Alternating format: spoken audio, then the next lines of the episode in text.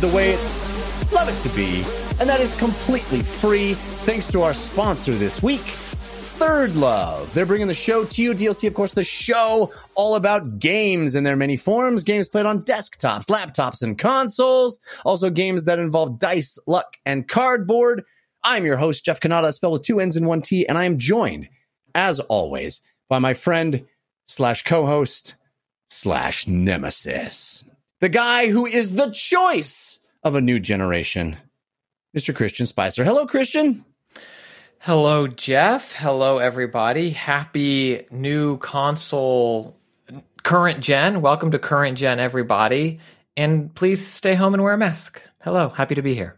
Yeah, we got uh we we got more of that in the world that we need to deal with. Be safe. Be safe. I know we're heading into holidays, but please, please be safe. We're too many things to be worried about. But my goodness, you're right. We are in a new generation uh, officially of consoles, and I'm so excited about it. You know that DLC always stands for your downloadable Cannata and your downloadable Christian, but this week DLC stands for debuting the latest consoles because we're going to be wall to wall talking about the Xbox Series S and X and the PlayStation 5. And we have, I would argue, the very best possible guest we could have for this episode. Uh, the first person I thought of, and thankfully she was ready, willing, and able, our friend, you know her from What's Good Games, Ms. Andrea Rene is back with us. Hey, Andrea. Hello, gentlemen. OMG, was that an intro for the ages? I love the energy that you're bringing, Mr. Cannata.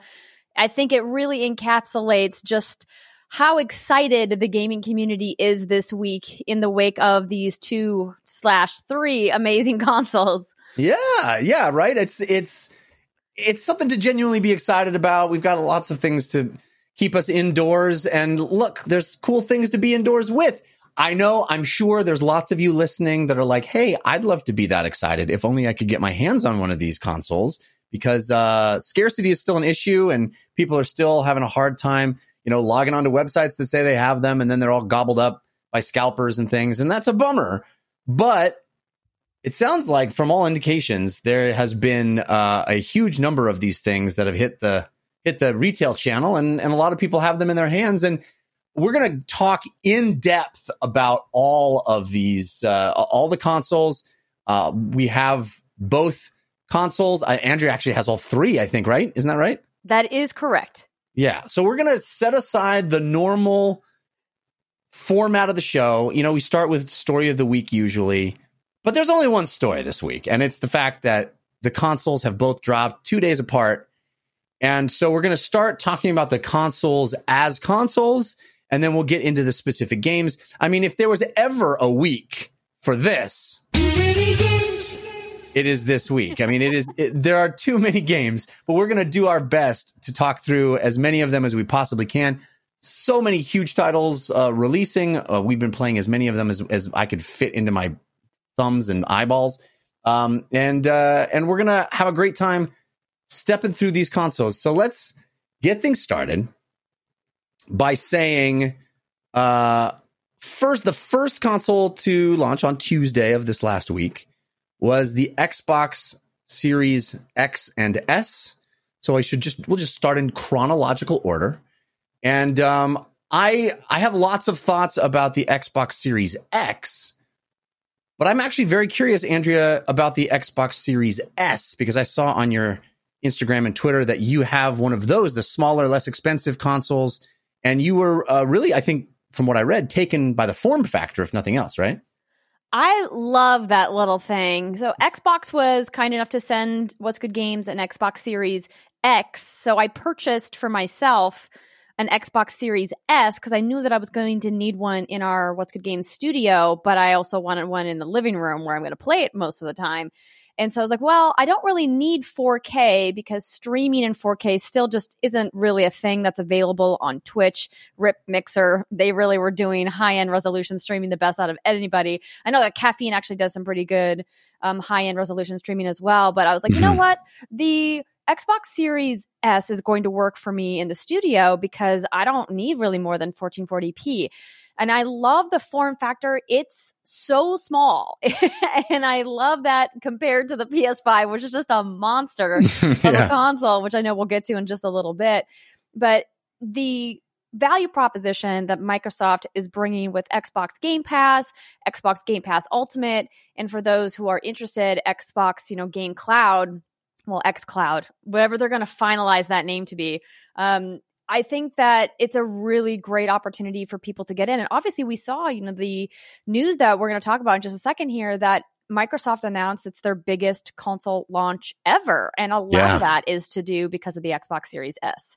I agree. I think having that low price point was really smart. I mean, I, obviously, we've seen Nintendo reap the benefits of having a low pri- price point for new hardware uh, for generations now, and it, it, I feel like the Sony and Microsoft finally got around to realizing, oh yeah, if you know, if we don't charge through the nose for these things, people will buy more of them. Um, but w- tell me a little bit about your experience using the the S. Are you noticing um, uh, does it feel like a generational upgrade from your Xbox One?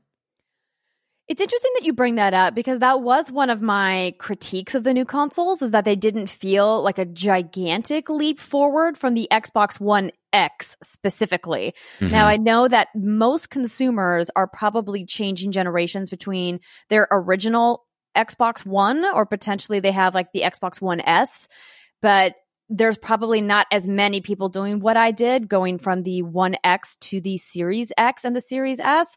Now, the load times, of course, are definitely faster, but I think Microsoft. I don't know how I really feel about the fact that they did not change the UI. Like they launched this yeah. new UI on the old generation and they kept it the same. I know that there's a big portion of the gamers out there that are like, thank goodness, I don't want to have to relearn something. But I just I think it kind of takes a little bit of that shiny, sparkly new console feel away from it. And overall, I just didn't think that outside of the loading times that there was anything dramatically new. And I think a lot of that has to do with the fact that there wasn't a first party exclusive game. Like now, if they had launched with Halo Infinite and Halo Infinite was running at, you know, 60 frames per second, 1440p on the Xbox Series S, different story. Mm-hmm. Yeah. Yeah, I, I agree with you. I'm one of those people that, you know, Apple always releases their their update to the to iOS uh, you know, a few days before the new phones. And when I get a new phone, I never upgrade the OS on my old phone because I just want the new phone to feel as new as possible. And I'm like, I don't want all those new features of the OS on my old phone. I want my new phone to feel like, ooh, I can do this new stuff now, even if I didn't actually need the new phone for the new stuff. and I kind of, I, I, definitely relate to that with uh, the Xbox, and and it's honestly my my sort of meta comment on the on the whole process of this last week is that I think it's kind of a bummer that these two huge things happen within two days of each other. Just as a fan of the industry and a fan of video games, because I can't help but compare them to each other. Like it, it's just setting up that comparison of these two big new hardware cycles starting. And I feel like if we had, you know, uh, six months or a year or even a couple of months between the releases of these consoles, it wouldn't feel quite so A B comparison. It would, you, I'd really be able to sort of sit in the joy of one specific new console for a little bit longer. But ultimately, yeah, I think that the experience of being on PlayStation 5, especially with the new c- controller, which we'll talk about, and the new OS and all, how it feels more new and more different than the Xbox Series experience has been. Um, I think part of that, and you know, we're maybe jump. Hopefully, I'm not jumping us ahead, but like I think part of that is a testament to the excellent work that Microsoft has done and their philosophy of we don't care where you play. Mm-hmm. Here is this incredible. We, we've honed in. I mean, the Xbox One has had some bad UI, and like it's a it's a good UI. You know, like it's in a good place, and the fact that it's the same across consoles. You're playing on Xbox, like that's what they want. Here you are, you're playing. And I, how I've tried to wrap my head around or contextualize the Series S and X is it's like getting new RAM, new CPU, and GPU for your computer. And that's very exciting. And I don't expect Steam to look different. you know, like, right. oh wow. No, it's- that's that's fair. And I think what one of the things that Microsoft really pushed when the Xbox One X launched was that they likened the new life cycle for Xbox products to the way that other consumer electronics are. It was something mm-hmm. that you know I had the ability to interview some people on the hardware team about, and they said, you know, look at the way that consumers are looking at other types of electronics, televisions, cell phones. They're used to getting incremental upgrades. And that's the type of consumer that we really want to start catering to are these people that are willing to pay to get more power, but they don't need to wait like four or five years between each life cycle of the device that they have. Now, those consumers that do want to wait are obviously always going to be there, but they're not going to be as left behind as they were in previous generations. Yeah, yeah, I, and I like that. I mean, it's similar. Like Jeff's point about his phone. I'm I'm not the person that gets the new phone every year, and I like that I get an update to my OS. And at some point, uh, you know, I've I've definitely been there. It's like, oh, my device no longer supports the new OS. Time to get a new device. But I, I like that other things get brought along. And sometimes things become long in the tooth and you go, oh, okay, well, this experience isn't going to be as good on this device versus that. I guess I should look into upgrading. Um, but I think it's really interesting and fascinating to see how people respond. I do 100% agree with you, though, Andrea, that, and even if it was still on Xbox One, but had Halo launched, I think this Xbox launch would have just felt different. Because, kind of like for me, Miles Morales. I know it's on PS4, but not in my head. It's not. It's a PS5 launch game. Right. I mean, I have you tried Halo it on both that. titles, or uh, excuse me, on both consoles? It's I, definitely I different. no, it's a Whoa. PS5 launch game, Andrea. I don't care what you say. It doesn't. I mean, also, here's what I'll say: Christine Steimer, uh, my co-host at What's Good Games, who's also been on your guys' show. Um, started playing Miles Morales on PS4 because we only got one PS5 between the three of us pre-launch to do coverage.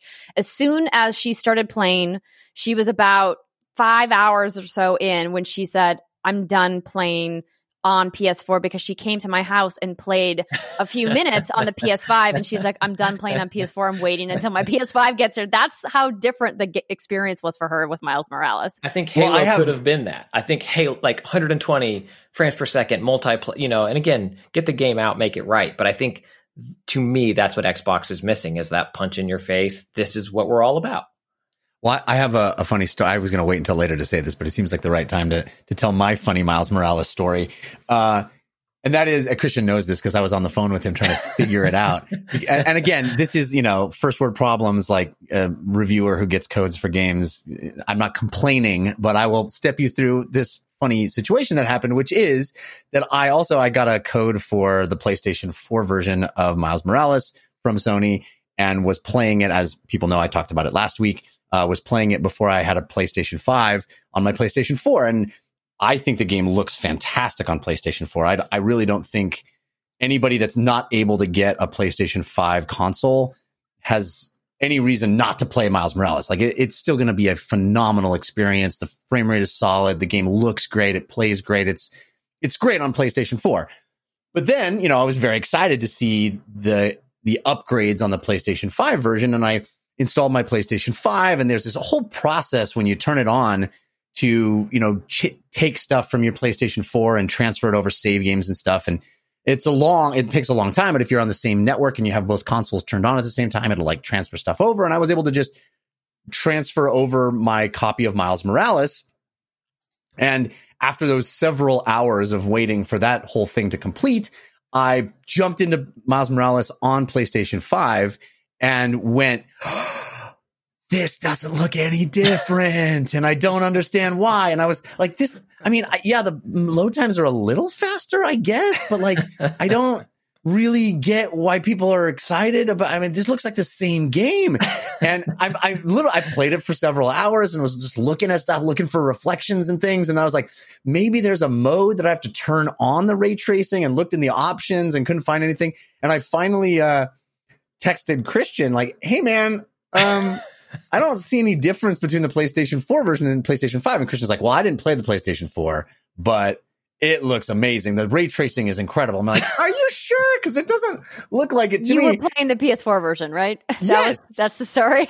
the story is there are two versions and you're you're you literally have to have the and the the the main takeaway from this is how much I appreciate what Microsoft is doing with the um Smart uh, delivery. smart delivery. Oh my gosh. Cause then this was anything but smart, right? This was delivery that was so dumb. It didn't tell me to upgrade that I had to do an extra step to upgrade. It didn't like sense that it was on the PlayStation 5 and go, Hey, by the way, there's a version of this that you're not playing that you could be playing, especially because they're giving the upgrade free to people that have the PlayStation 4 version.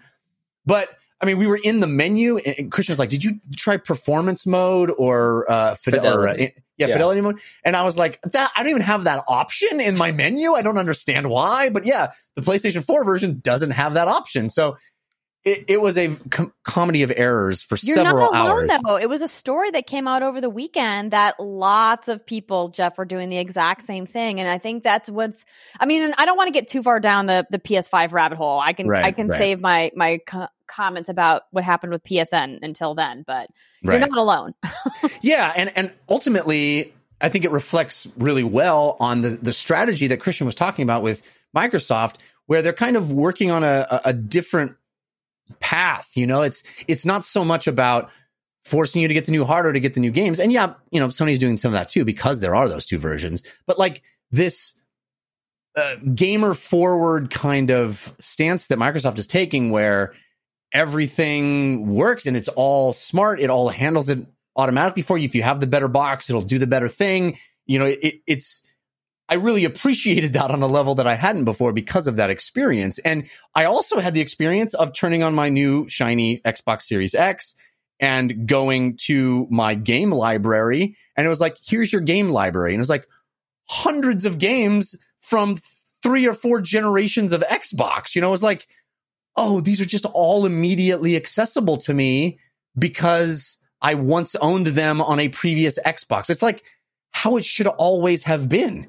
And in fact, the first game I played on my Xbox Series X was Geometry Wars because I Oh, wanted wow. to. Yeah, it was. I, it was a fast download, and I wanted to see how the like HDR upgrade, the the the algorithm they use to add HDR to games looks on old games, and it looked pretty cool. So it is a it is kind of apples and oranges to compare these boxes because yeah, there wasn't that big first party exclusive on my Xbox, but I also had like you know uh, hundreds of games. I had my Game Pass games all ready to be downloaded, but I also had like all these old games that I played on my 360 and my Xbox One that are just sitting there as games ready for me to play now. It's pretty cool. So Very cool. yeah. So, um, so Christian, what what was your experience uh, with Xbox Series X? Because I know you said for a long time you weren't going to get one, and then you got one, right? No, my experience with Xbox Series X is reading about everybody's experience with Xbox Series X. My experience was I really appreciate Microsoft's philosophy, and I am a Game Pass Ultimate subscriber, and I have. oh, you didn't get one. I thought you got one in, after all. No. I did not get one. I decided Oh. to, to hang out and know that I'm not going to miss out on any of their exclusives. Um, I can play Destiny Beyond Light on my Android when I'm not at my PC to via um, XCloud and grind and do things there that I might not want to do main story missions later. And because of that ecosystem and cross progression, which is not necessarily Microsoft's thing, but no, I am sitting out. I do not have a compelling reason to get that piece of hardware. And I love that Microsoft is okay with that. I think like I'm into their monthly sub. I'm downloading the new games. I'm enjoying Game Pass as much as I ever have. I wish that the EA stuff came to PC as the same time that it did to console. Like there's like a little bit of delay and lag in what games you get on PC.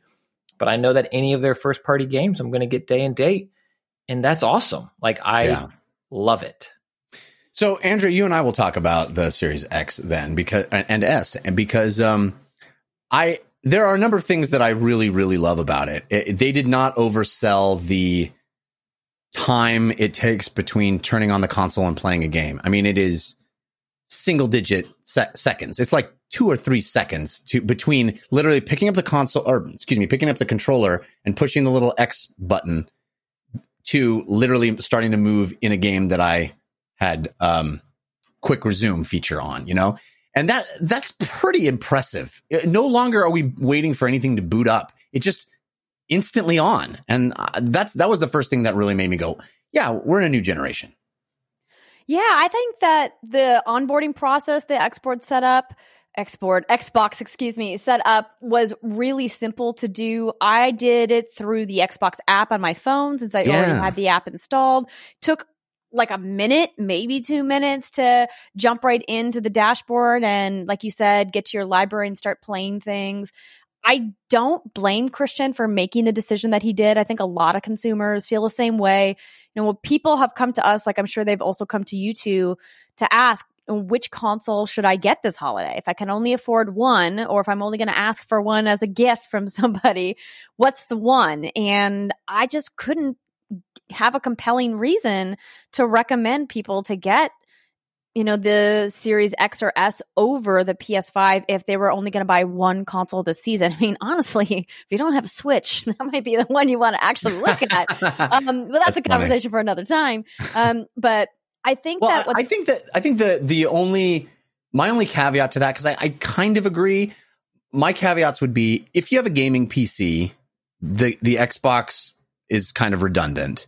But if you don't have a gaming PC and you are into the idea of Game Pass, then I think I don't know. I as much as I love the Sony exclusives, the idea of 10 bucks a month getting you what it gets you on Xbox, if you're, you know, price conscious and you want to get this the Series S and Game Pass, I have a hard time telling people that's not the way to go because I mean if you're really price conscious and you're really like I only need one thing and I want to get the most bang for my buck, that's a pretty big bang for your buck. That's a very good point as well. I think that people who don't own a PC are looking for simplicity in their gaming experience. It's the reason I'm primarily a console gamer, even though I've played more on my Steam account in 2020 than I ever have probably collectively my entire life. so, um, so I've definitely been playing a lot more on my PC than I ever have before, but the, there's just something about hitting the power button on the controller, having it it turn on, having it power the television on, and having to do nothing. I don't have to install yeah. anything. I don't have to worry about my audio routing. I don't have to do anything. And yeah. I think that that experience is clearly resonating with consumers as well, particularly at the price point of the Xbox Series S.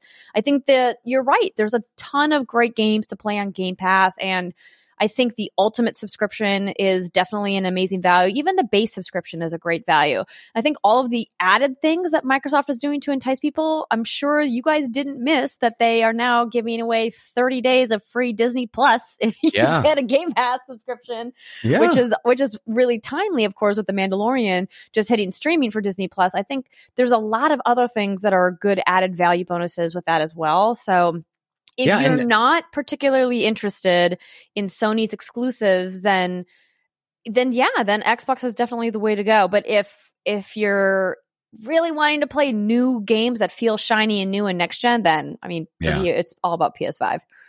Yeah, and and maybe we should transition to that. But but I was also struck by going through Game Pass and seeing all those new EA games in there. I was like, oh my god, EA literally dumped like everything. You can play Madden 2011 if you want. You know, it's it's pretty wild. They just went, here's all of our stuff on Game Pass. Um, so that's kind of cool too.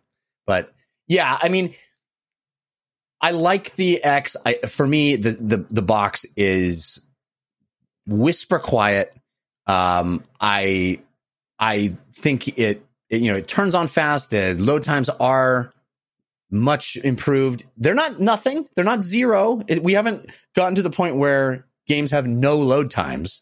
Um, you know, even Ori and the Blind for, for or excuse me, Ori and the Will of the Wisps still has a load time.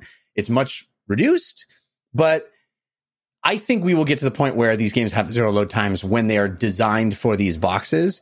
But it wasn't a magic wand that made all your games have zero load times, um, which I think you know, people could have been thinking. I kind of was wondering if that was going to be some thing that I would see where magically all these games have zero load times. That's not the case. But it's cool seeing much reduced load times. It's wonderful seeing how pervasive the backwards compatibility is and how you can play just all these old games that like I was scrolling through my game library and going, I don't even remember playing that. Oh yeah. Oh, I remember that game. Wow. Yeah. It's, it's kind of cool just having that experience.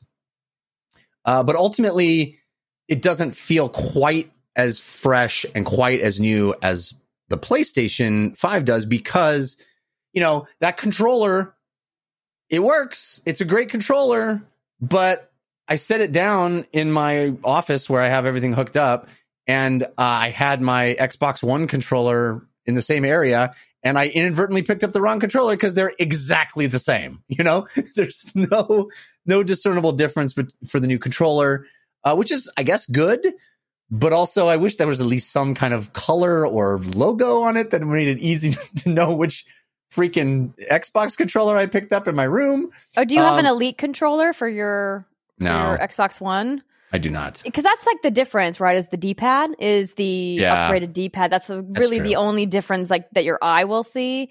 Yeah. But yeah, it's. I'm with you. I think that it would have been nice if they had done a little bit of innovation with the controller. I know it's a great controller. If it ain't broke, don't fix it. I hear you. I hear right. you. But you still have to justify the price point that you're charging people. Yeah, yeah. I think, and I, this is not an original thought. I'm sure I'm not the only one that's had it. I, I, I think, and I'll save the back half of this for what I think about the DualSense.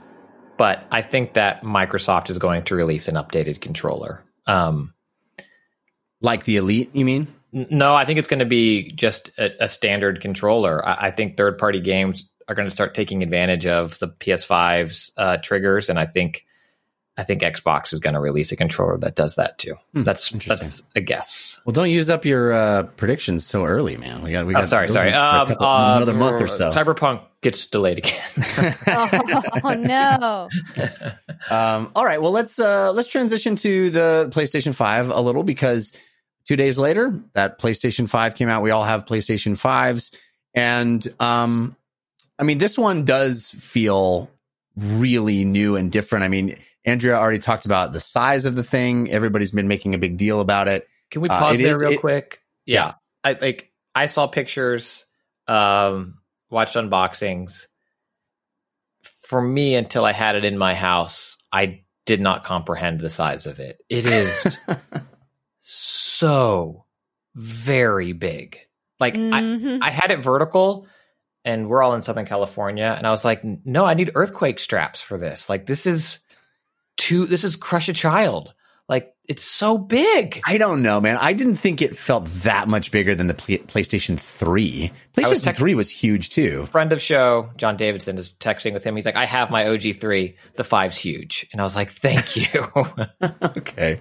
It the thing that about the design is that I really enjoyed that they did something different and unique when they first unveiled it. But once I got the unit into my house, I was like, this is a little ridiculous, actually. and so I think ridiculous. the thing that really frustrates me is the way that they design that base holder.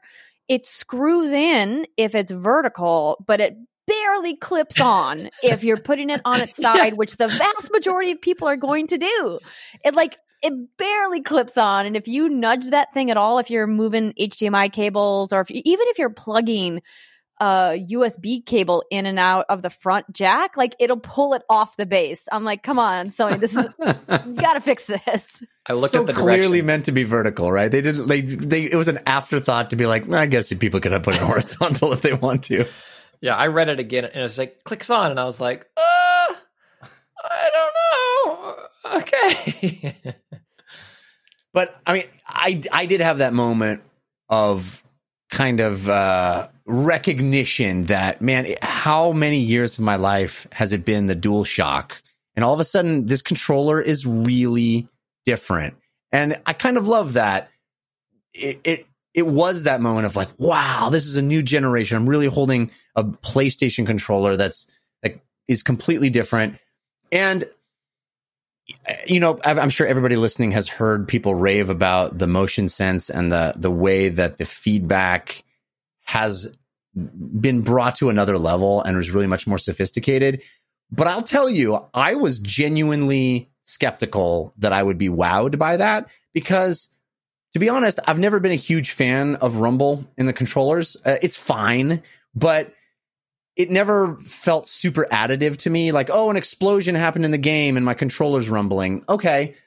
But the thing that it never really was before is subtle. And that is what the motion sense allows in the in the DualSense controller. It is subtle. It actually has subtlety to it. It's not just a big rumbling thing in your hand.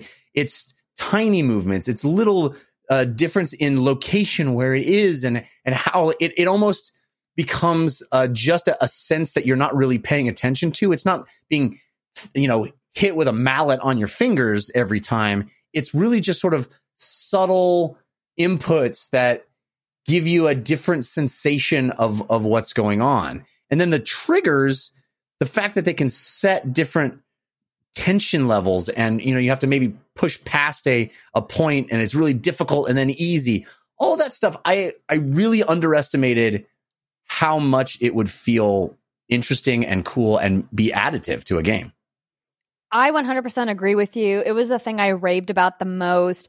I'm with you in the sense that I traditionally don't like rumble in my controllers. I find it distracting. I typically turn it off in all of my devices.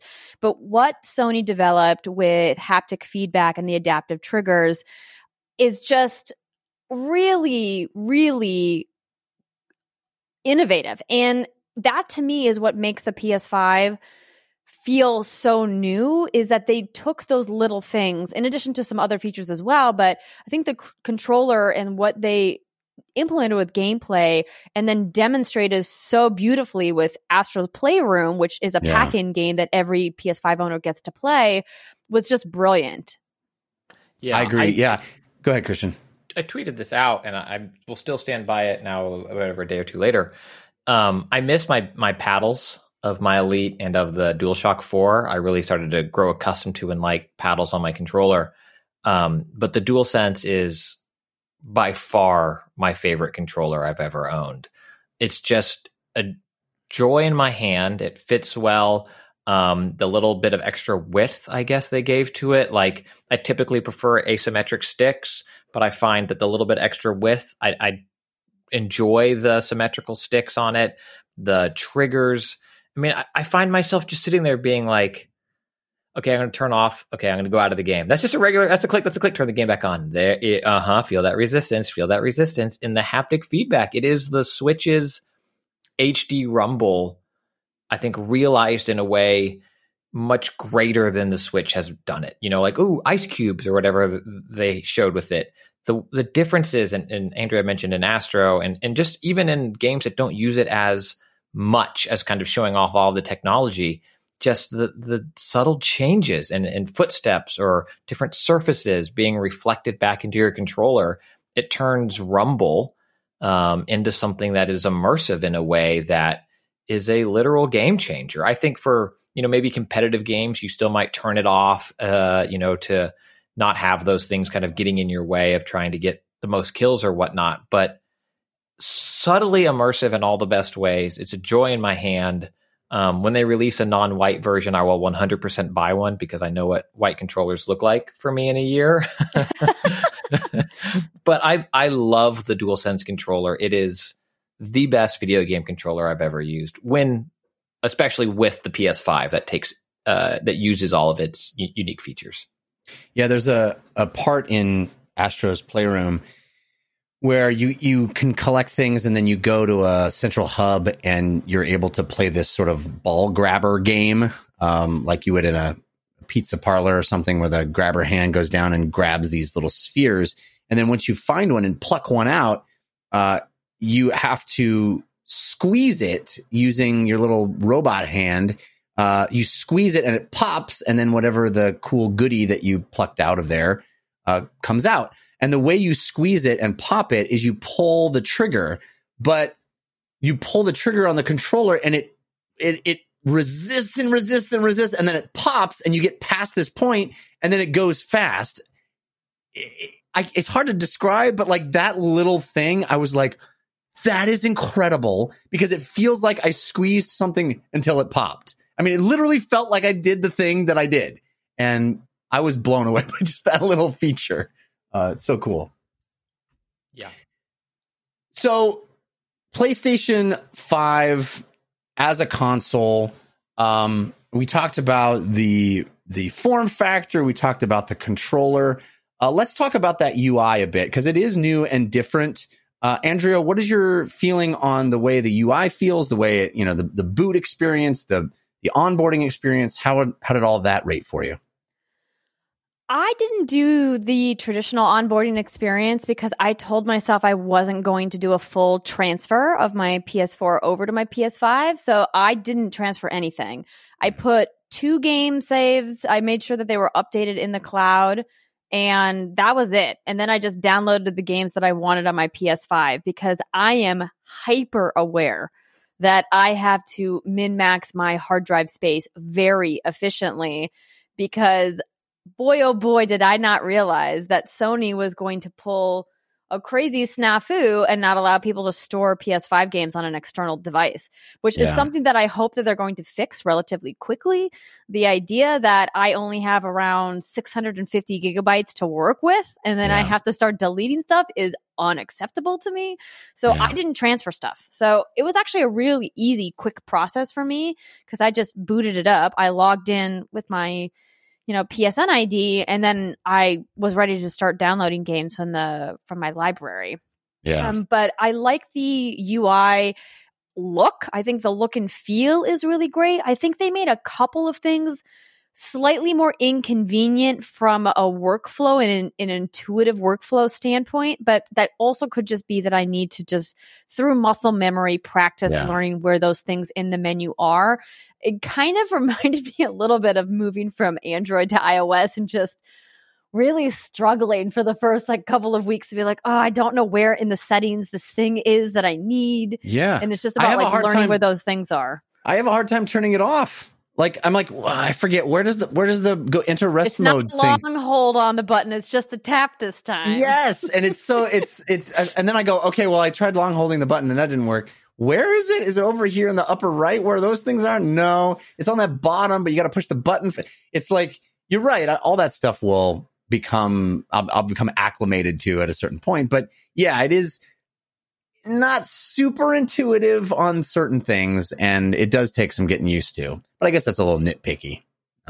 Yeah, overall though, I really like the UI. I think it looks clean and slick and I think I'm going to really love it. There's a couple things that I haven't quite decided if I like yet or not. Like the activity cards, I think aren't really fully being utilized yet because it's still so early and I am looking forward to seeing if those will actually be helpful things that I want to Yeah. use or if it's just going to be like a super gimmicky thing, kind of like Right. how the touchpad as an actual button that is functional was felt a little gimmicky at first until we saw a couple developers do some interesting stuff with it but still overall most developers just use it as a button to Yeah. take to a menu right. I think that the PlayStation has built in a lot of really cool tools for developers to use, and it's just about if time will tell if developers actually use those tools. Yeah, I agree. I, I feel like those those cards are uh, useless to me right now. I mean, there's one. I remember seeing something in Miles Morales was like, "You're on this mission. Uh, How much more of the mission do you have to go? About four hours." I'm like, "How do you know that? That seems weird to for you to tell me." But I, I kind of don't know how to make those things useful in in a certain sense, and maybe it is something that developers will get more in tune with and find ways to surface information that's super useful to me. But ultimately, I've been basically ignoring that. You push pause, and it it pulls up these little cards that give you some information about the game you're playing. But ultimately, I I stopped reading them pretty quickly because it just seems superfluous, Mm-hmm. not, not particularly helpful. Uh, Christian, what's your take on onboarding and UI? So I approached it very similarly to how Andrea did. I mean, I came into this like this is the next gen. Um, I have my saves in the cloud, um, which still kind of bothers me that that's a premium experience that's part of PlayStation Plus. Right. Um, but I've locked into that ecosystem. It's like I forget that it's locked behind a paywall because I've been paying that paywall for so long until people point it out. And I'm like, yeah, it would be better if it wasn't. I I agree with that. Um, but so I have the saves that I want there. Um, but uh, I'm sure at some point I want to revisit old games. But I got to a point where I ran through my backlog. I finished the games I wanted to finish on PS4. I was very excited about PS5 as a new console and kind of a new generation for me. So I actually haven't downloaded any of those, um, pulled any of those saves from the cloud yet. And I got Bugsnax, which is PS Plus. I got Spider Man. I bought Spider Man and I downloaded Astrobot and I was ready to go. And I, I liked the PlayStation Plus collection of games. I downloaded Days Gone, which I never really played on PlayStation 4. I downloaded God of War just to have it, but I haven't pulled my save down. Um, because I have it on disc. I was like, oh, I'll have this digitally while I'm here. But it was it was seamless, right? But I wasn't trying to resume, go back to a game that I was in the middle of, or carry something over. I was very deliberately playing, you know, new games and new experiences on it, and it was it was great. Um, the thing that I really enjoy about the console, and I think this is the same for the Series X, um, it's quiet. Yeah, it's very quiet. So I have, I have to concede some heft in my entertainment center in order to have a console that doesn't sound like a jet engine. I'm on board. Like I will give it yeah. those extra 10 inches or whatever, however big this thing is to have it run as quietly as it does. Um, and it's snappy going in and out of things. I know it doesn't have quick resume the way the Xbox does, but from my experience going from game to game and going into the UI and going back into a game, it's it's fast, it's efficient, and it feels new. Which I agree that I've had those moments of like, how do I say what do I how do I do that? But I kind of like that. It's like, ooh, where's where's cruise control on this car? you know, like exactly. I kind of like, like spending that time with it. So I've been very impressed, and I thought I, I used the QR code um, from the app on my phone to to uh, log in. And it was really nice. I don't know. I don't have I don't have a lot of complaints. I think it was pretty smooth. I, I think Andrea hit on the biggest complaint as the for the system in total, and that is the internal storage is just not enough. And um, you know, well, I have Call of Duty on there, and that's all I need. It's 800 gigs. oh my gosh! I know. Well, two things I learned this generation is I'm gonna need a bigger hard drive, and I'm gonna need faster internet. it's like downloading three or four games at once at a console launch is like excruciating. uh, although you know it's nice that, that these consoles can do a lot of that stuff in the background, uh, whereas you know in previous generations it would have to pause a download to start a game, and some of that stuff can be handled in the background. I mean, if it works, I think the real frustrating part for me is that I was really hoping against hope that when PS5 launched and I went to go download Destiny 2, I would not get that copying file menu that is the bane of my freaking existence. and it's yeah. still there. It's still freaking there. Why do I have to download and then spend more time copying the file over? What have you not fixed, PlayStation, with the way your PSN file structure is to make that thing go away? Just make it go away. Well, as long um, as we don't turn the PS5 on and every time over the next five years uh, it downloads an update, you know, before I can do anything, I would I'll be happy about that because I feel like ninety percent of the time when I turn on my PlayStation 4, it's downloading an update. I'm like, what was the point of me putting you in rest mode? Was exactly. for you to do that on your own. uh, oh, Reef brought this up in the chat, and I want to hit on it. One thing that I I absolutely love, and different people will find different parts of it that they love, um, are system level accessibility stuff within oh, the yeah. PlayStation 5. So I am, I believe we're in the minority now, but I am an inverted Y axis person. In every game, when I start a game, I have to go into options and change it. And sometimes you can't change it during the first like intro before the title scene. I'm like, why can't there's no option? Oh, I gotta struggle through this. On the PlayStation 5, I went in default. Every game now inverted y-axis. You can default system level choose um, fidelity difficulty. or performance mode. Um, even, even difficulty you can have at yes. the at the system level instead of each game. It's pretty awesome. It's really smart. Color blindness, yeah. I believe, is one. yeah. and I love it. And I think it was Xbox 360 had that for the y-axis too, but then it was gone on on uh, one, and I believe it's not there on the Series X and S as well. And I love that stuff when it can be system level. I know I want this all the time, or or you can have it set to like game default, like uh, fidelity mode or performance mode, like whatever the developers think is kind of that ideal experience. You can let it do that. Um, but it's a, it's an actual game changer for me. It, it, makes the experience that much smoother going in, and um, I love that. I would love to see that be an update to Xbox as well. Anything that lets more people game. Also, um, uh, I think Andrea, you tweeted about this uh, as well. But while we're talking about it, shout out to Twitch and their million dollar donation to AbleGamers. It's great. Yeah, super um, cool. Really, really cool. And I, I want to see more people playing our hobby. And so, I, anything that can be done at a system level to make that possible is uh, hats off by me. Yeah. All right, well, let's dive into the thing that is really the most exciting part, which is the games themselves. But first, let me thank our sponsor, which is ThirdLove. Oh my goodness, it's been a minute since we talked about ThirdLove, but we love ThirdLove. My wife, such a huge fan of ThirdLove. I know Christian's wife is as well. Uh, ThirdLove is all about the per the perfect fit for a bra. And they, in fact, even have the perfect fit promise. The problem is, oftentimes, women get bras that are not fit right. They don't, they are not the perfect fit. And that is because the process of getting a measurement taken can be cumbersome, awkward, and ignored, quite frankly, but not with ThirdLove. Third Love has used measurements of millions of women to design bras that give comfort and support across an entire variety of shapes and sizes. In fact, they have more sizes of bra than anybody else. They have uh, their signature half sizes, which is pretty inc- incredible. Um, and over 15 million women have taken their perfect fit finder quiz to date. Uh, you can do it in 60 seconds. It's a few simple questions and it finds the perfect fit for you.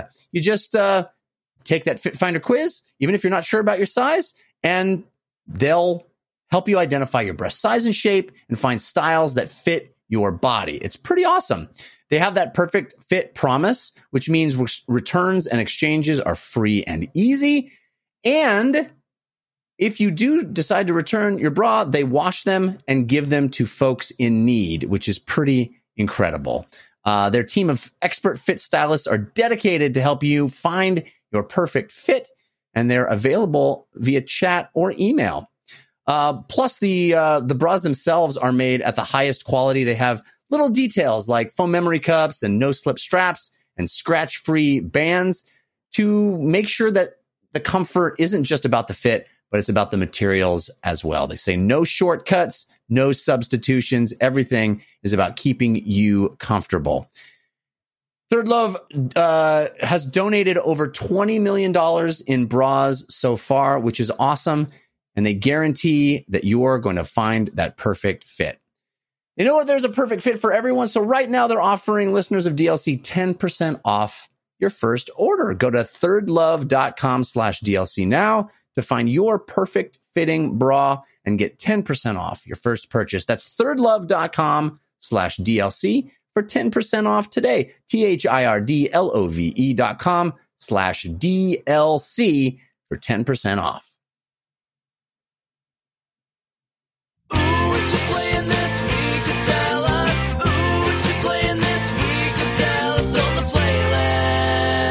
All right, it is all time to talk about the games that we are playing on our shiny new consoles. I feel like maybe we should start with Miles Morales because I talked a little bit about it last week. Uh, Christian hadn't played it yet. Uh, I know Andrea, you've been playing it, and Christian's been playing it. What do you uh, What do you think about the new Spider-Man game?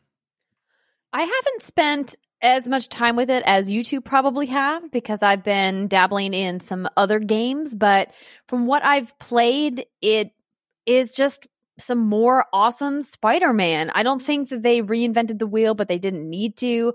I love what they did bringing Miles' story into the video game universe. And I know that people want more from his story. I also really love that they wove, you know, Peter Parker in where it made sense to bring him in, but they, this was not Peter's story. It's very much Miles' of story. And I also just love that it's all like Christmassy. Because yeah, it's like right? almost Christmas. So I've been honestly kind of holding off on playing it so that I have a reason to just swing around New York and enjoy like the Christmas vibes in Yeah. December. Yeah, it's so great. I I love when Christmas things come out actually at Christmas because I remember like um, the first Division came out like I, think it, didn't it come out in the in the middle of the summer or something. I don't know. I remember it feeling very dissonant when it was like all these Christmas ornaments everywhere, and it, you know I was playing it in the middle of summer. But uh, yeah, it's great when you're like, oh yeah, I'm excited for Christmas, and this game is set in Christmas time with the snow in New York City and Central Park. It's like, yeah, it's so good. Um, Christian, I know you've been loving this game, right? I absolutely love, love, love, love Spider-Man Miles Morales. I am blown away by it. Uh, yes, it's you know more of the same of what Spider-Man PS4 was, but I loved that game.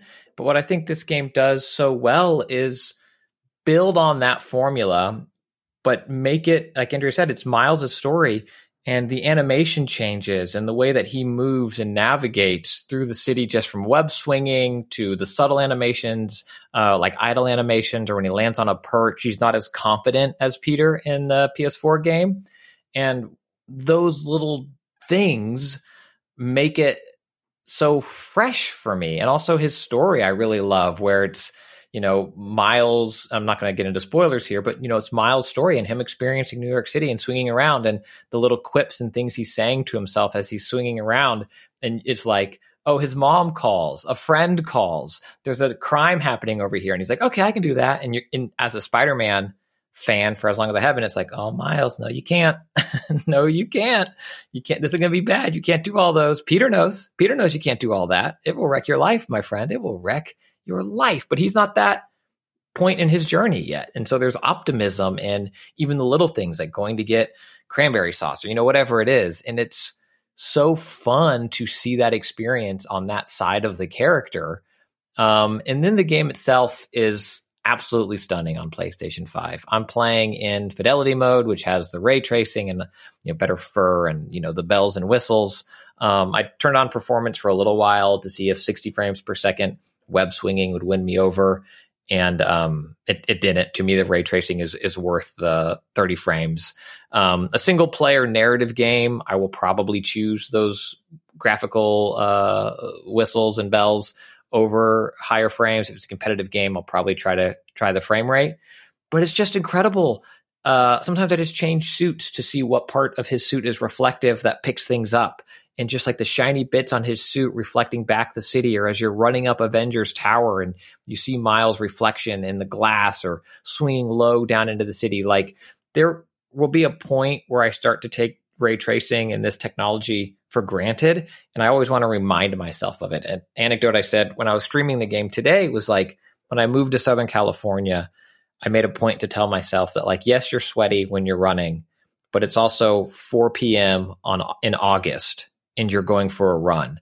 As a kid from Houston, you can never take this for granted that you can do this. And I want to do the same with like ray tracing where graphics are going to go. It's just the level of immersion that I think it brings into the city when you're walking by a bodega and you see the pedestrians in the city behind you reflected in the glass. It really just brings you in. And while Miles Morales doesn't utilize the DualSense's new capabilities to their fullest, just the little bits that it does use it for the haptic rumble and, and some of the the trigger for web swinging and stuff like that, it, it feels so good. Like to know that this is a cross gen game, I can't wait for what Insomniac is doing, Ratchet and Clank or whatever else that is strictly built on this hardware. Um, but the game itself, it's I, I love the combat. I love Miles's new powers and I love how they add to it. I think visually they're stunning. Venom blasts and everything are just jaw droppingly gorgeous. They've nailed the animations again for how Spider Man, you know, moves in general and the cinematic touches coming off of finishing moves and combos and building large streaks together. It is such a joy to play, and the characters feel very well realized and fleshed out. There was a part um, where I was the first part one of my stream, which I think is still it's archived uh, on my Twitch. And it's like, as Andrea mentioned about it being New York and Christmas, like I got emotional um, because like they had friends over for Christmas and they're like, like, oh, I love this market in Christmas. And like they're talking to people and I'm just like, we can't have that this year. I don't think I want a pandemic game necessarily, yeah. but it was it was tragic and touching in a way that I didn't expect to be caught off guard by by it. But the interactions felt real and, and realized between these characters and friends just coming over and hugging, and it's like, oh yeah, we, Yeah. we don't, we don't have Well, that. to your but I think it's point, a I- testament to the characters. It's Yeah. And it's something that I, I praised in the first Spider-Man game. I think we, we all did. Um, th- this focus on not just the character in the costume, but the character out of the costume, right? Miles Morales is as important as Spider-Man. Peter Parker in the first game was as important as Spider-Man. And both sides of that character were explored. And I think that that's a testament to the folks at Insomniac understanding what makes Spider-Man special, right? It's awesome to swing around the city. It's super awesome to to beat up bad guys and save the day, but it's also super important that we understand all of the challenges and life stuff that these young Yes. people are going through as well. That's what that's why I loved Spider-Man as a kid is because it it was like me. And you know, he was he was just as worried about homework and going out on a date and making sure his his parental figures were proud of him as he was about saving the day. And I think that that's uh, retained in these both of these games. And I think seeing that personal side of Miles Morales' story is really, really special. And like you said, the game is a joy. Like there are so many games that are dark and brooding and uh, you know all of that stuff, and that that's fun. I can have fun with those games. But boy, even in a game where bad guys are running rampant through the city of New York, it's it just feels light and positive and fun. And I really appreciate that about it. and I will say with this now, the second iteration of this, um, you know, that baton, the, I don't know if it's the bar's been raised per se, but as that metaphorical baton gets passed back to Rocksteady or WB Montreal for the next Batman game and Suicide Squad, Insomniac has nailed this, you know, comic book combat, Arkham Spider-Man style combat. Like it feels so good. And the finishers and using your your web gadgets are such a wonderful part of the flow of the experience that Rocksteady and WB they need to bring their A game. Like this is not a a genre now where you can just kind of rest on your laurels and be like, oh, we did Arkham Combat again. And it's like, well, fine, but Insomniac's at the top of their game over here. So I'm really excited to see what those games can deliver because it feels so good to, you know, play a Spider-Man again and they've nailed how fast he moves. Like I remember that was a Yeah. concern of the PS4 game. And I think a testament to the level designers here in Miles Morales again as well, where like you're inside. You know, there are levels where you're inside and big combat moments, and you don't feel hamstrung by not being able to zip around or web. Like they build the space out in a way that is both believable and allows you to, you know, do the things a spider do. Um, it's it's a phenomenal game, and I apologize now for having five games be all from Sony uh, at the end of the, at the, end of the year. you don't have to apologize for playing excellent games. They're so good. I love it so much. Also, can we uh can we just say I I hope the game three is Spider Gwen. I want I want that's that's the next one. Like we can do Peter Parker, we can do Miles, and let's do Spider Gwen as, as yes, Right? I'm Speaking- there. Let's go. Yeah. Speaking of, I don't know if, if it was just a pre-order bonus, we can get the suit another way, but I pre-ordered the game, and as a pre-order bonus, there is the Spider Verse suit. Yeah. And oh my gosh, I, I actually make the game harder, air quote, harder for myself at times because two of the suit abilities that you can pair with, you can pair with it with any suit 'cause it's the same thing, like mix and match, but that come with that suit are pow bang booms that show up Yeah. that are like neon and bright and just beautiful when you sock people that are like looks like Spider Verse. And the other one is that it animates Spider Man on the twos, which is how he moves in the movie, Yeah. and it's unbelievably awesome to have. Did you see the the kid that that Yes. remade the intro to the to the into, into the Spider Verse in the Yes. game, which is pretty Yes. wild. it's so I, I find it. I do love it, but I do also find it a little bit ironic that you can set the game into the 60 frames per second mode, and then it literally like this feature is dropping frames out of animation. with just Spider Man though. The rest of the world still Yeah. moves as it moves, but It's pretty fun. but it's again, I think it's a testament to Insomniac and everybody that worked on this game, understanding the character, doing that nod back to Spider Verse in a way, and, and like the suits speak to the richness of the character and understanding it and treating Yeah. it with care. And it's I'll shut up because otherwise it's, we're going to run out of time. it's real good. Um, but Andrea, I, I want to hear you tell me about a game that I do not have and have not played, and that is Godfall, which I think is a, a, a real exclusive, a real um, new IP, and I think a big question mark for me. Uh, what do you? What's your take on Godfall? I've been really having a great time in Godfall so far, and I know that the reviews are pretty split on it. I am of the mind that this game is clearly taking advantage of the power of next gen, but they need a little bit more guts of the game, which I think is, you know, a very fair criticism. I don't understand why people are are are knocking on it for anything other than content because it's smooth, it's fast, the combat feels crisp. I think what's really great about Godfall, which is a looter shooter hybrid mashup game.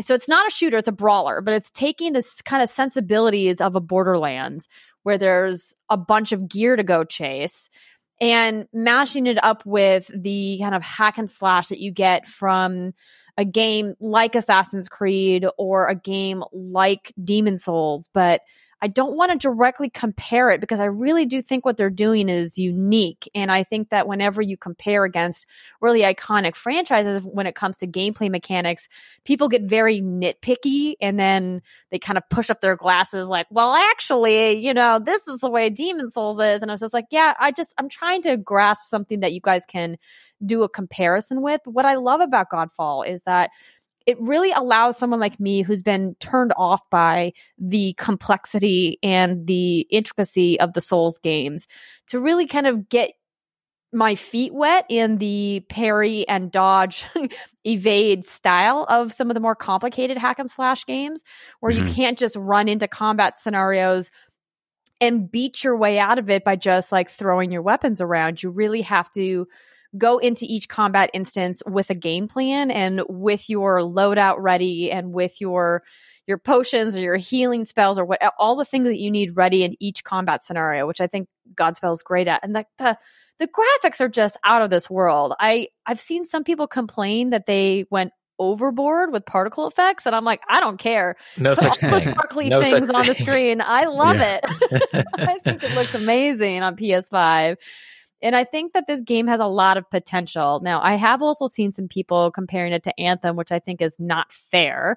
I think they are very different games in a wide variety of ways. I think the only thing that they have in common is that they were very promising up front and then it kind of left players wanting more from the uh, from a content perspective. I do think it was a mistake for them to roll this game out at a $70 price point, I think that that's too high. But I mm. also understand that Sony is trying to get consumers used to the idea that games are going to cost more this generation. And the games at the beginning are going to get thrown under the bus no matter what, no matter what game it is, right? Like, short of cyberpunk quite honestly i think that people are going to be upset at paying more for games that's just the way it is and we're going to have to all go through those growing pains together i yeah. think what I've really loved about my time with uh, Godfall is that it really allows you to start customizing your gameplay right away. So you play the the narrative is is kind of tropey in the sense of you know you play this um, ethereal character who is set on a task to go after this mad god to prevent them from like breaking the realm right like i don't need to get into the weeds about that it's they're not doing anything really super innovative with the narrative but that's not the focus of the game the combat is the focus and you have these things called valor plates and the valor plates are essentially suits of armor that is, act like a class and yeah. you have 12 different valor plates that you can collect. They're almost kind of feel like the javelins in Anthem, but there's way more variety in them, and the design like of them Warframe. is really freaking cool. Yes, Warframe is a perfect example. A lot of people have been comparing Godfall to Warframe, but obviously Warframe's been in development for many, many years now, and I think the comparison is quite honestly not fair to Godfall because it's a brand new game, and it's from a studio who a lot of people aren't familiar with by name, Counterplay Games, and being published by Gearbox. And I think that this game could go on to do some really cool things if they can just get their feet under them. But nothing I played in the game was broken. The game mm. looked beautiful. The game played super crisp, super smooth. I think it is it remains to be seen like how deep the end game is going to go but they're not a live service game which is something that i think a lot of people are going in assuming and they've had to really kind of beat the drum of no we're not a live service game we're more of an action rpg than anything and mm-hmm. the the content of the game is in the game and it's Yeah. tough because I think consumers have kind of gotten into this rhythm where they expect almost every major combat RPG hybrid game to be a live service game. And that's just not possible for a lot of studios. So Yeah. it's going to be interesting to see how the narrative and the combat and the progression keeps going. I've played about six or seven hours so far. So, because I'm like you guys, trying to split my time between Yeah, a know, lot right? of games right now. Um, but I'm definitely going to go back. I've really, really loved the combat. It's interesting because I'm playing a lot of Assassin's Creed Valhalla. And when I play Godfall and then I go back to Assassin's Creed, I'm way better at the combat in Assassin's Creed because I actually take the time to think about what I'm doing because I have to in Right. Godfall. Otherwise, I'll just die constantly.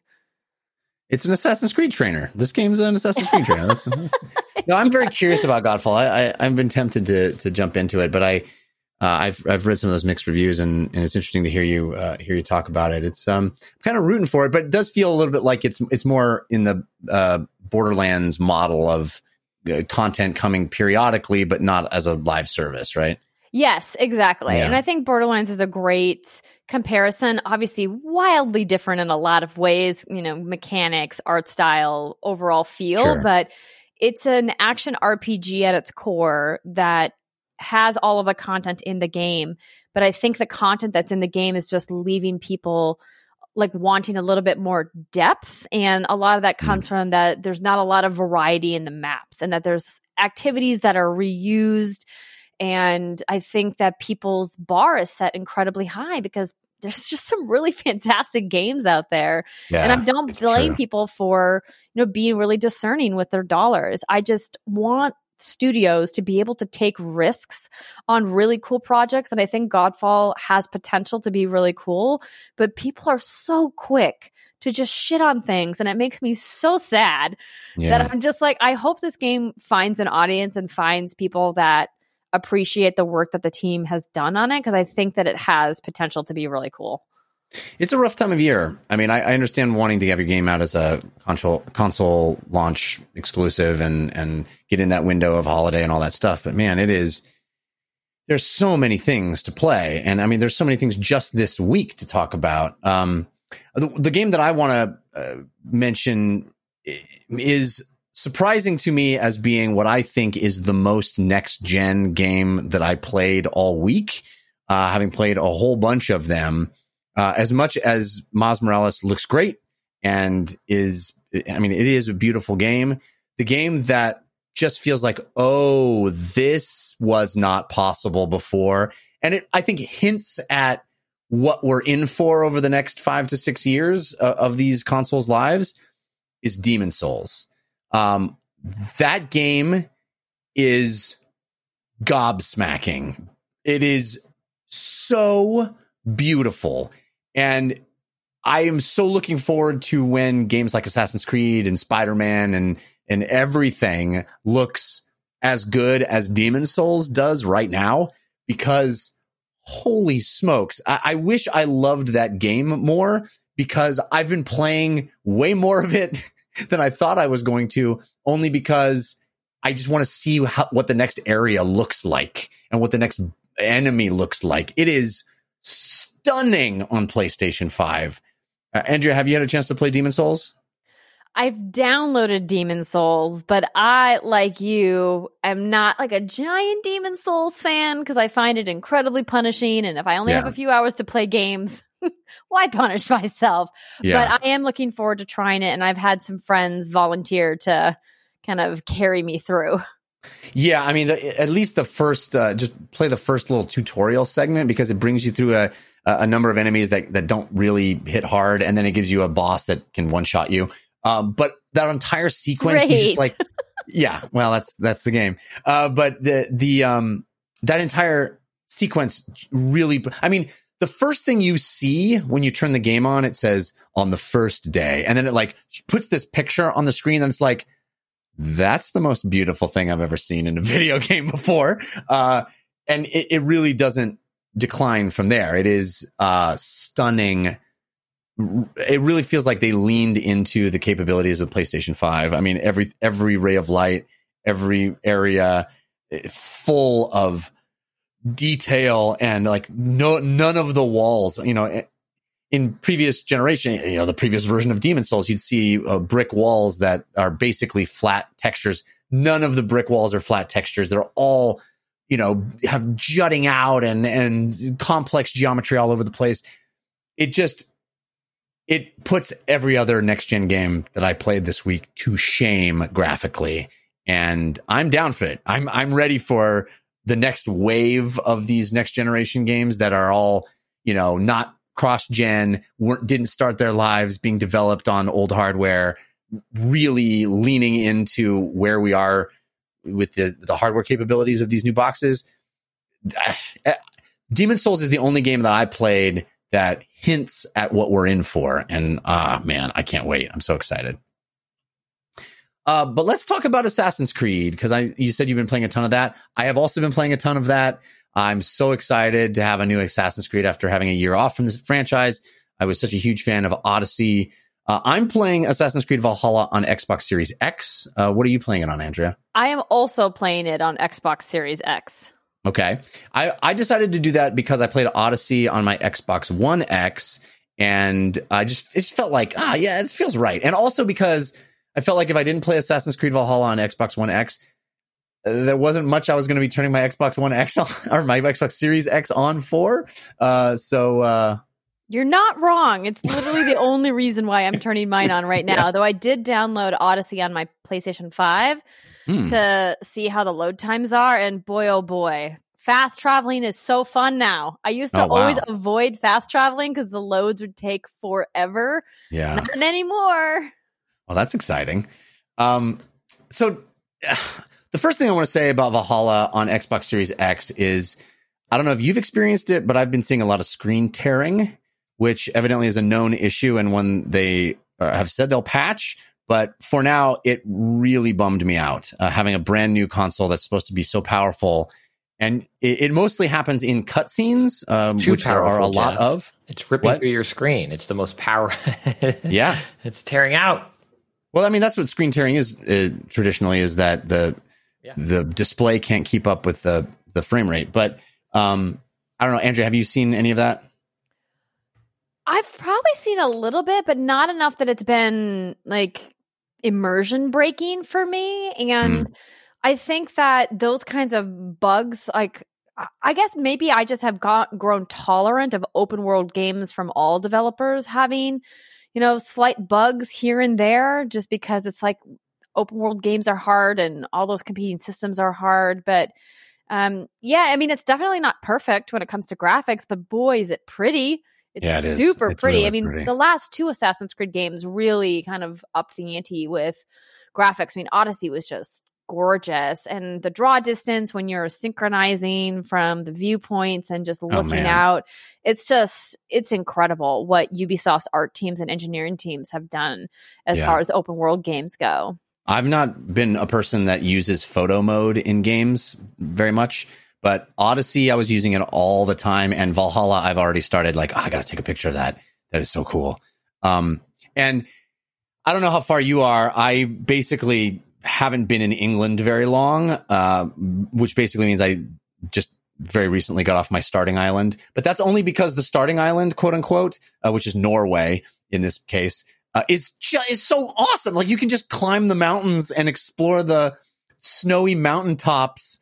And I just did it for hours, just wandering around the snowy mountaintops and mining ore and, and finding different places to look and take pictures and little quests and wealth that you could find up in there. I was like, I don't want to leave Norway. This is amazing. I know. I saw an area in Norway that was like power level 280. So I was like, we're coming back here. So I forced oh. myself to leave Norway pretty quickly. So I've been in England for quite some time. I have, I've made some really good progress into forging my alliances in England. But I'm I'm with you. It was really difficult for me to tear myself away. You know what's funny about you saying that is that every time I started like an open world RPG game, I think back to your story, Jeff, about the hinterlands in Dragon Age Inquisition. yeah, leave the hinterlands. hinterlands. yes. Yes, that's the best advice I can give to anybody in that game is leave the hinterland. that's what I tell you, get out of Norway. you, exactly. You come back. yeah, okay. Well, I, I did, I did, I did, but I uh, I haven't been in England very long, but it's such a cool moment uh, to leave this, you know, snowy, dark, icy area and enter into you know England in the fall. It's it's it's so pretty. I mean the the world you mean a snowy dark area. What are we? talking? I'm just kidding. no, it's it's like beautiful and it's it's full of greens and browns. And, yeah, it's like fall colors everywhere. Yeah. It's really pretty. Yeah, it's the the worlds that they build in these Assassin's Creed games now are. I just love exploring them. I I don't know what it is. I I keep trying to put my finger on what I love so much about the last few iterations of these games, and I just feel like it is exactly has, has hit a note that just is so perfect for me personally. Uh, but I don't. What's your feeling about it, Andrea? I really like what they've done. It's it, it, took me a little bit to get used to. I'm still salty that they nerfed the bird the way that they nerfed nerfed it. Um, oh, I'm, I'm mad. You can't, I'm you mad can't mark people. Can't tag anything with with yeah. Sýnin with my Raven friend. But yeah.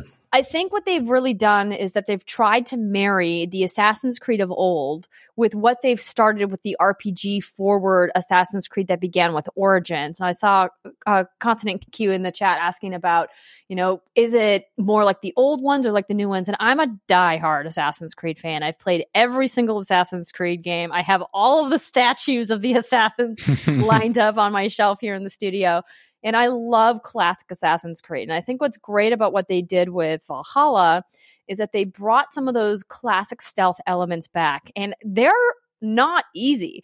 People were complaining that the stealth wasn't difficult. And Ubisoft was like, okay, you want difficult stealth? You got it. because if you don't have the game on easy mode, the stealth is is real. Like the guards see you from quite a distance away. You can't just you know, kind of cheese your way through the bushes anymore. Like you really do have to be cognizant. And without the ability to tag enemies with your bird, like you could in the last two games, you really have to be more cautious about the way you're approaching large encampments, fortresses that have a lot of enemies, because you yeah. can very quickly get overwhelmed. And I think that that's going to be something that people really like.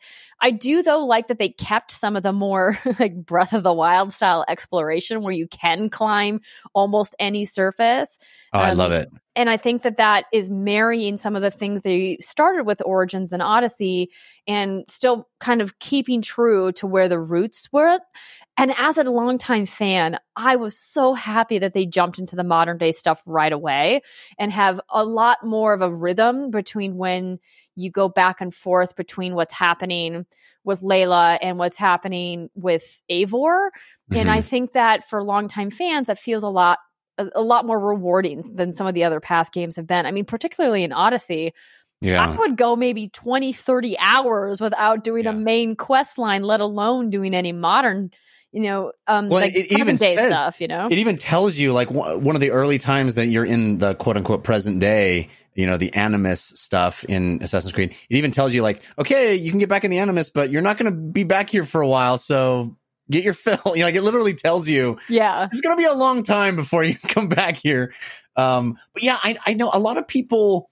I I find a lot of people um, criticize the modern day stuff in the Assassin's Creed games, and I understand that it's a you know perhaps a bit uh, underutilized or not fleshed out entirely. But the idea that there are this this entire series of games and each of them is the story of this time period and this character in this time period. And it has its a full arc of that character and all these side quests and that entire world is explored. But then also there is this other meta story that only moves forward slightly in each game but each game is interconnected and and has that meta story that is that is progressed in each game. I think that is such a cool idea. And i'm so down for it. I like the fact that like there's something in that very first sequence that when you come in this game in Valhalla, and there's some very important item that I I know what it took for me to get it in the in Odyssey, and it's like there it is, and it, it carries forward, and it's this meta story. I'm I dig that, and I really hope that's the direction they go with that TV series that they're planning, um, because I think that would be cool too. I mean, I have I want the best for that. After what happened with the movie, Yeah, the I'm movie was bad. very, very like um, you know, skeptical, but I want I want something cool to happen because I think the narrative has so much possibilities. And Yeah, what's interesting about Eivor and what they're doing with the character this time around is the they give you the opportunity to pick male Eivor or female Eivor, but you can also let the animus decide, and the animus Yeah. then will choose male or female at specific points of the story, which and I you can think is switch really back at any time too. You could you- Exactly. The, the, the choice is fluid in the course of the game too for you. Yeah. Yeah, absolutely, which I think is really cool. And I was pretty on the fence about if I was going to like the settlement feature because I was like, oh, this just feels like one more thing to manage. And Yeah. I, the game is already so big. But now that I'm about probably 20 to 25 hours into the game, that I, I feel like I get it now and that it grounds you and that this whole clan that you have your Raven clan that you lead as as Eivor with Sigurd is that it makes it feel like a family and Cassandra didn't really have that. You know, Right. Bayek didn't really have that. Sorry, Bayek. We call him Bayek here. It was good games because he's Bay. but um, I just I think that that's really an interesting idea that they're doing with Eivor is that they're kind of grounding this character by saying we're going to make you go back to your settlement to do specific types of upgrades, but we're not going to make it a pain point. Like you can upgrade your armor to an, a certain extent in the field without having to go to a blacksmith now, which is great. right. But if you want to make really meaningful upgrades, you have to go back and see, you know, Gunnar at your settlement. And so you have that interaction and then all of those characters interact. It does really feel like a family. And that to me makes me more immersed in Eivor's story than I ever was in Cassandra's. That's interesting. I, I was going to bring up the same point, but I'm not sure I came to the same conclusion yet. I mean, obviously you've played more of the game than I have so far, but um, it. I do think that my biggest takeaway so far in comparing Odyssey to Valhalla is that you know I played as Cassandra. I loved playing as her. I loved her as a character. I loved the vocal performance. I just thought I was so in. I loved that world. I loved what she was doing. I, I loved that game so much. But it, it was this lone wolf character. It was this, you know, she would, you could choose to align with one army and then literally in the next battle align with the opposite army. I mean, she was a true mercenary. She was, she had no allegiances other than what you decided as the player. And, you, you know, it was, it was a, a singular character in the middle of all this chaos and all these other factions that are at play. And in Valhalla, Eivor is, as you said, like part of this family. Part, it, it, it, I think every design decision was about making it feel more like you're on a team and you are progressing with a group. And you know, as much as I loved all of the battles that you would get into, the I don't can't remember what they were called, but like the war The conquest you- battles. yeah, conquest, right. Um, I loved how that played out. It, it felt really epic and cool. And it was this one, you were one character on this massive battlefield with tons of NPCs and you could attack whomever you wanted. And that has been replaced, I think, by these raids. And so far, I'm not as in love with the raids as I was with the conquests. I hope it grows on me, but it, it feels a little bit like there's like old, um, Lord of the Rings games where they try to do stuff like that. And, and, uh, it never I never really feel like I'm part of this huge group taking down a thing. I do still feel a little lonely in those situations because it's just like pockets of people fighting amongst themselves and I'm mostly running past it to do whatever it is I want to do. So I don't know. I don't know how you It's feel about the rating. that you feel that way because I definitely don't. I mean, and I've I don't how many raids have you done so far? Not many. I think 3. So yeah, not a lot. Okay, so once you start recruiting your own Jomsvikings, which are the powerful people that are going to fight alongside you, and once you upgrade and open your barracks at your settlement, you'll be able to Mhm. customize your raid crew, the people that go out on those raids with you. Hmm. And then you will see those people that you specifically pick, and you'll see your Jomsviking that you have armored in like Hmm. the armor you want them to wear fighting next to you, and it feels totally different. Oh, that's And- cool. I have gotten to a place now, and I at first have not, I was really resistant to the raids. I was also really resistant to the idea of the the narrative overall, even though I come from a Norse background. My like literal ancestors were Norse and um, I'm from, you know, I have a lot of Scandinavian heritage, and it's just, it was the idea though of going into places and killing people and taking their things because I want their things. I really struggled with that. uh, Where we're at as an enlightened society in 2020 compared to where they were at, and I really had to let that go.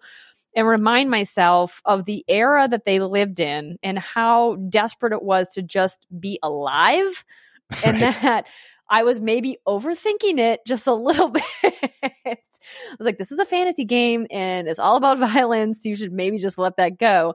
And then once I kind of started to live into the fantasy of the Vikings a little bit more, it made more sense. It's like, hey, these resources are few and far between, and you either, you know, make alliances with people or you have to kill to get what you need to survive. And that was just Yeah. the way that it was back then. And I think Yeah, that it is a sometimes little- we lose sight of that. it is interesting that they're asking you to, you know, sympathize with the group that's like, we're going to come into somebody else's land. We're going to run through and, and kill all of them and set fire to their buildings and take their stuff. Like, that's the But protagonist. We're really nice, we swear. yeah. Yeah. That's interesting. Uh, have you seen the show Norseman on Netflix? no, I haven't. Uh, I, I recommend it. It's it's all I could think about the entire first, you know, five hours I was playing this game was because Norseman is a comedy. It's uh, it's like if Game of Thrones had jokes. you know, it's like it's making fun of itself, but it's all these um, uh, you know, Nordic actors doing their authentic uh, uh, accents and everything, and and portraying this time period, but doing it, you know, ironically and and with it's basically like The Office or something, but instead of you know TPS, TPS reports, it's pillaging and to going into war. Uh, it's very funny. It's a very good show. But anyway, it reminded me of that when I was playing it. Um, I have a few other little nitpicks uh, that I want to mention about Assassin's Creed Valhalla in my early hours. I'm sure people are going to hear me talking a lot about this game because I plan to play a lot of it. Um, but my early impressions, I really, really don't like what they did with this the skill system and the Same. this branching. It's almost like path of exiles wildly branching uh skill point system where it's like this massive flow chart and you put a point in a thing and then it unlocks a whole other arm of the thing. Excuse me. Uh the thing i i like least about that to be honest what what bugs me about it is that i never know if this is the right direction to put my my skills into because it's all like got fog of war on it. it it's it's blotted out until you put enough points and then it shows you where you're headed. It's like, no, I want to plan my skills based on this cool thing that I want to get. I just don't know if this is the direction to get a cool thing or not. It's it's baffling as to why they did that. I I, I thought the Odyssey skill system was so elegant and great, and I know that they've kind of um, broken off a lot of the action based skills into into finding them in the world. And I really dig that because I think it's added a bunch more puzzles into Assassin's Creed than they had before. Like, how do I get to a place? Like, I know it's there, but how do I get to it? Is kind of cool. But ultimately, the skill system is very frustrating. And I think it was one of those things where their innovation made it worse, in my opinion. I'm with you. I think that the idea of a constellation skill chart is so overdone at this Yeah. point. It's like, cool, yet another person is making their skill tree of constellations. Yeah. Um, and like I get that narratively with with Norse mythology, it, there's a basis there, but I'm with you that the fog of war thing was really annoying. I guess the only saving grace is that you can reset your skills and then respec them, knowing Right. like where the branches go. But why like do I need took-? Why should I do me- that? It's like I know, I know. It took me like 20 hours to find where the reduced fall damage was in the skill tree. I was just like, oh God, why did you make me go search for this? Yes. Um, but I'm with you there that they've definitely, I, I don't want to say it's quite one step forward, two steps back, because I don't think that they've gone backwards that much, but they've definitely made some choices that are head scratchers for me, because I think they nailed it in Odyssey. And then Yeah. they changed it for Valhalla. And I'm like, but why? I know. I there's things that work so perfectly in in Odyssey, and it just feels like change for the sake of change, which I guess you kind of have to do with iterative series like this. But um, it also seems like the the game is much stingier with new loot, and they really put the emphasis on you upgrading the loot you already have. But maybe you'll tell me that that changes as as the game goes on. It does not. As somebody Yeah. who got the, I think the Ultimate Edition from Ubisoft, where I got the bear armor set from the very beginning, I am still wearing that same armor set Yeah. because I haven't had a reason to change off of it because I haven't gotten that gear. Now, that's being said, I actually don't mind that because I got really fatigued of constantly having to manage my inventory in Odyssey. It became overwhelming. Like I do appreciate that they didn't have encumbrance and I could carry a bazillion things. I do Yeah. love that. But it was still like a lot to go through and sift through every time you wanted to check something out. Now, I'm hoping that once I get a little bit further down the main path, like more types of armor will open up because typically the best armor comes from like major story beats or major Yeah. bosses. And that's why, again, well, as much fun as it is to get lost in exploring, you really do have to kind of push yourself to go down that main path to get the best rewards and to unlock key beats that will actually make the overall gameplay experience more enjoyable. Yeah, I do like that the the the armor as you upgrade it also will change its appearance because part of part of the fun of getting new armor is changing the appearance. But um, yeah, it it I again it was a thing in in Odyssey that I really liked is how often I changed Cassandra's clothes and she was getting cool new shiny things all the time, and I just loved the look of all that awesome Grecian armor. You know, it was it was it was neat. And now Same, I'm like like of the same furs for ten hours. You know. Yeah, that part is kind of a bummer. And the stuff that the the cosmetics that they rolled out in the store, none of them are speaking to me, which is a little bit of a bummer. Though I do really want that really dumb unicorn ship pack, just because it's so stupid. Oh, I Um, rode the unicorn in, in Odyssey for a long time because it, oh it yeah, so left rainbows in my trail. uh, but I do like that they took away a lot of the time savers that they got grief over in the last Assassin's Creed, which they rightly should have. Like, I shouldn't have to buy $35 worth of DLC time savers, Right. literally called time savers, in Right. order to not have my game go from, you know, 300 hours to 100 hours. Like, that's bonkers. yeah.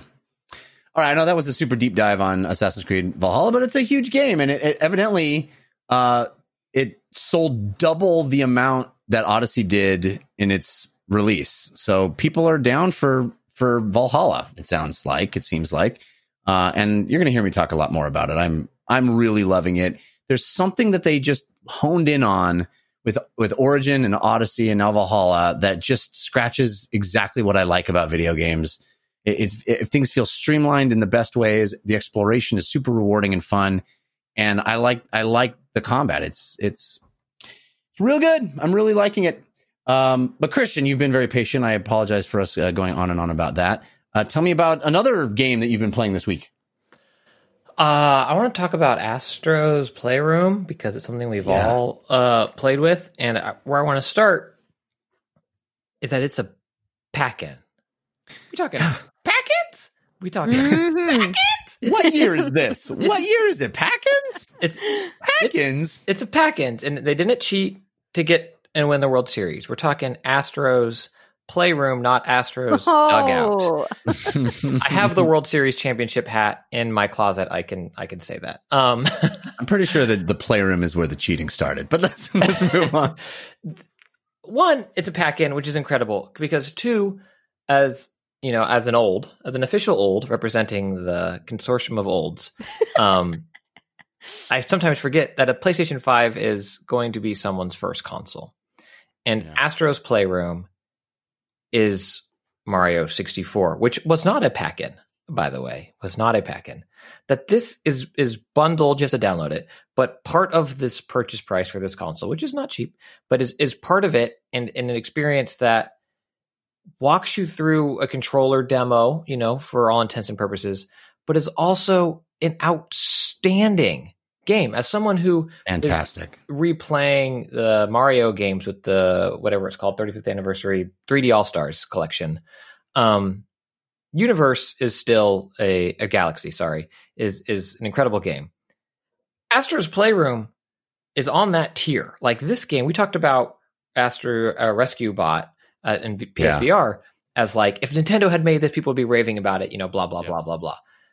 This is that again. Like I agree. this is third person platforming exploration mascot game however you want to define this genre perfected is it a demo for all the great things the controller can do yes is that awesome It's also Yes. a love letter. It's a love letter to PlayStation's history too, which is kind of a delight in and of itself. You know, it's a, Yeah, how much it like revels in that.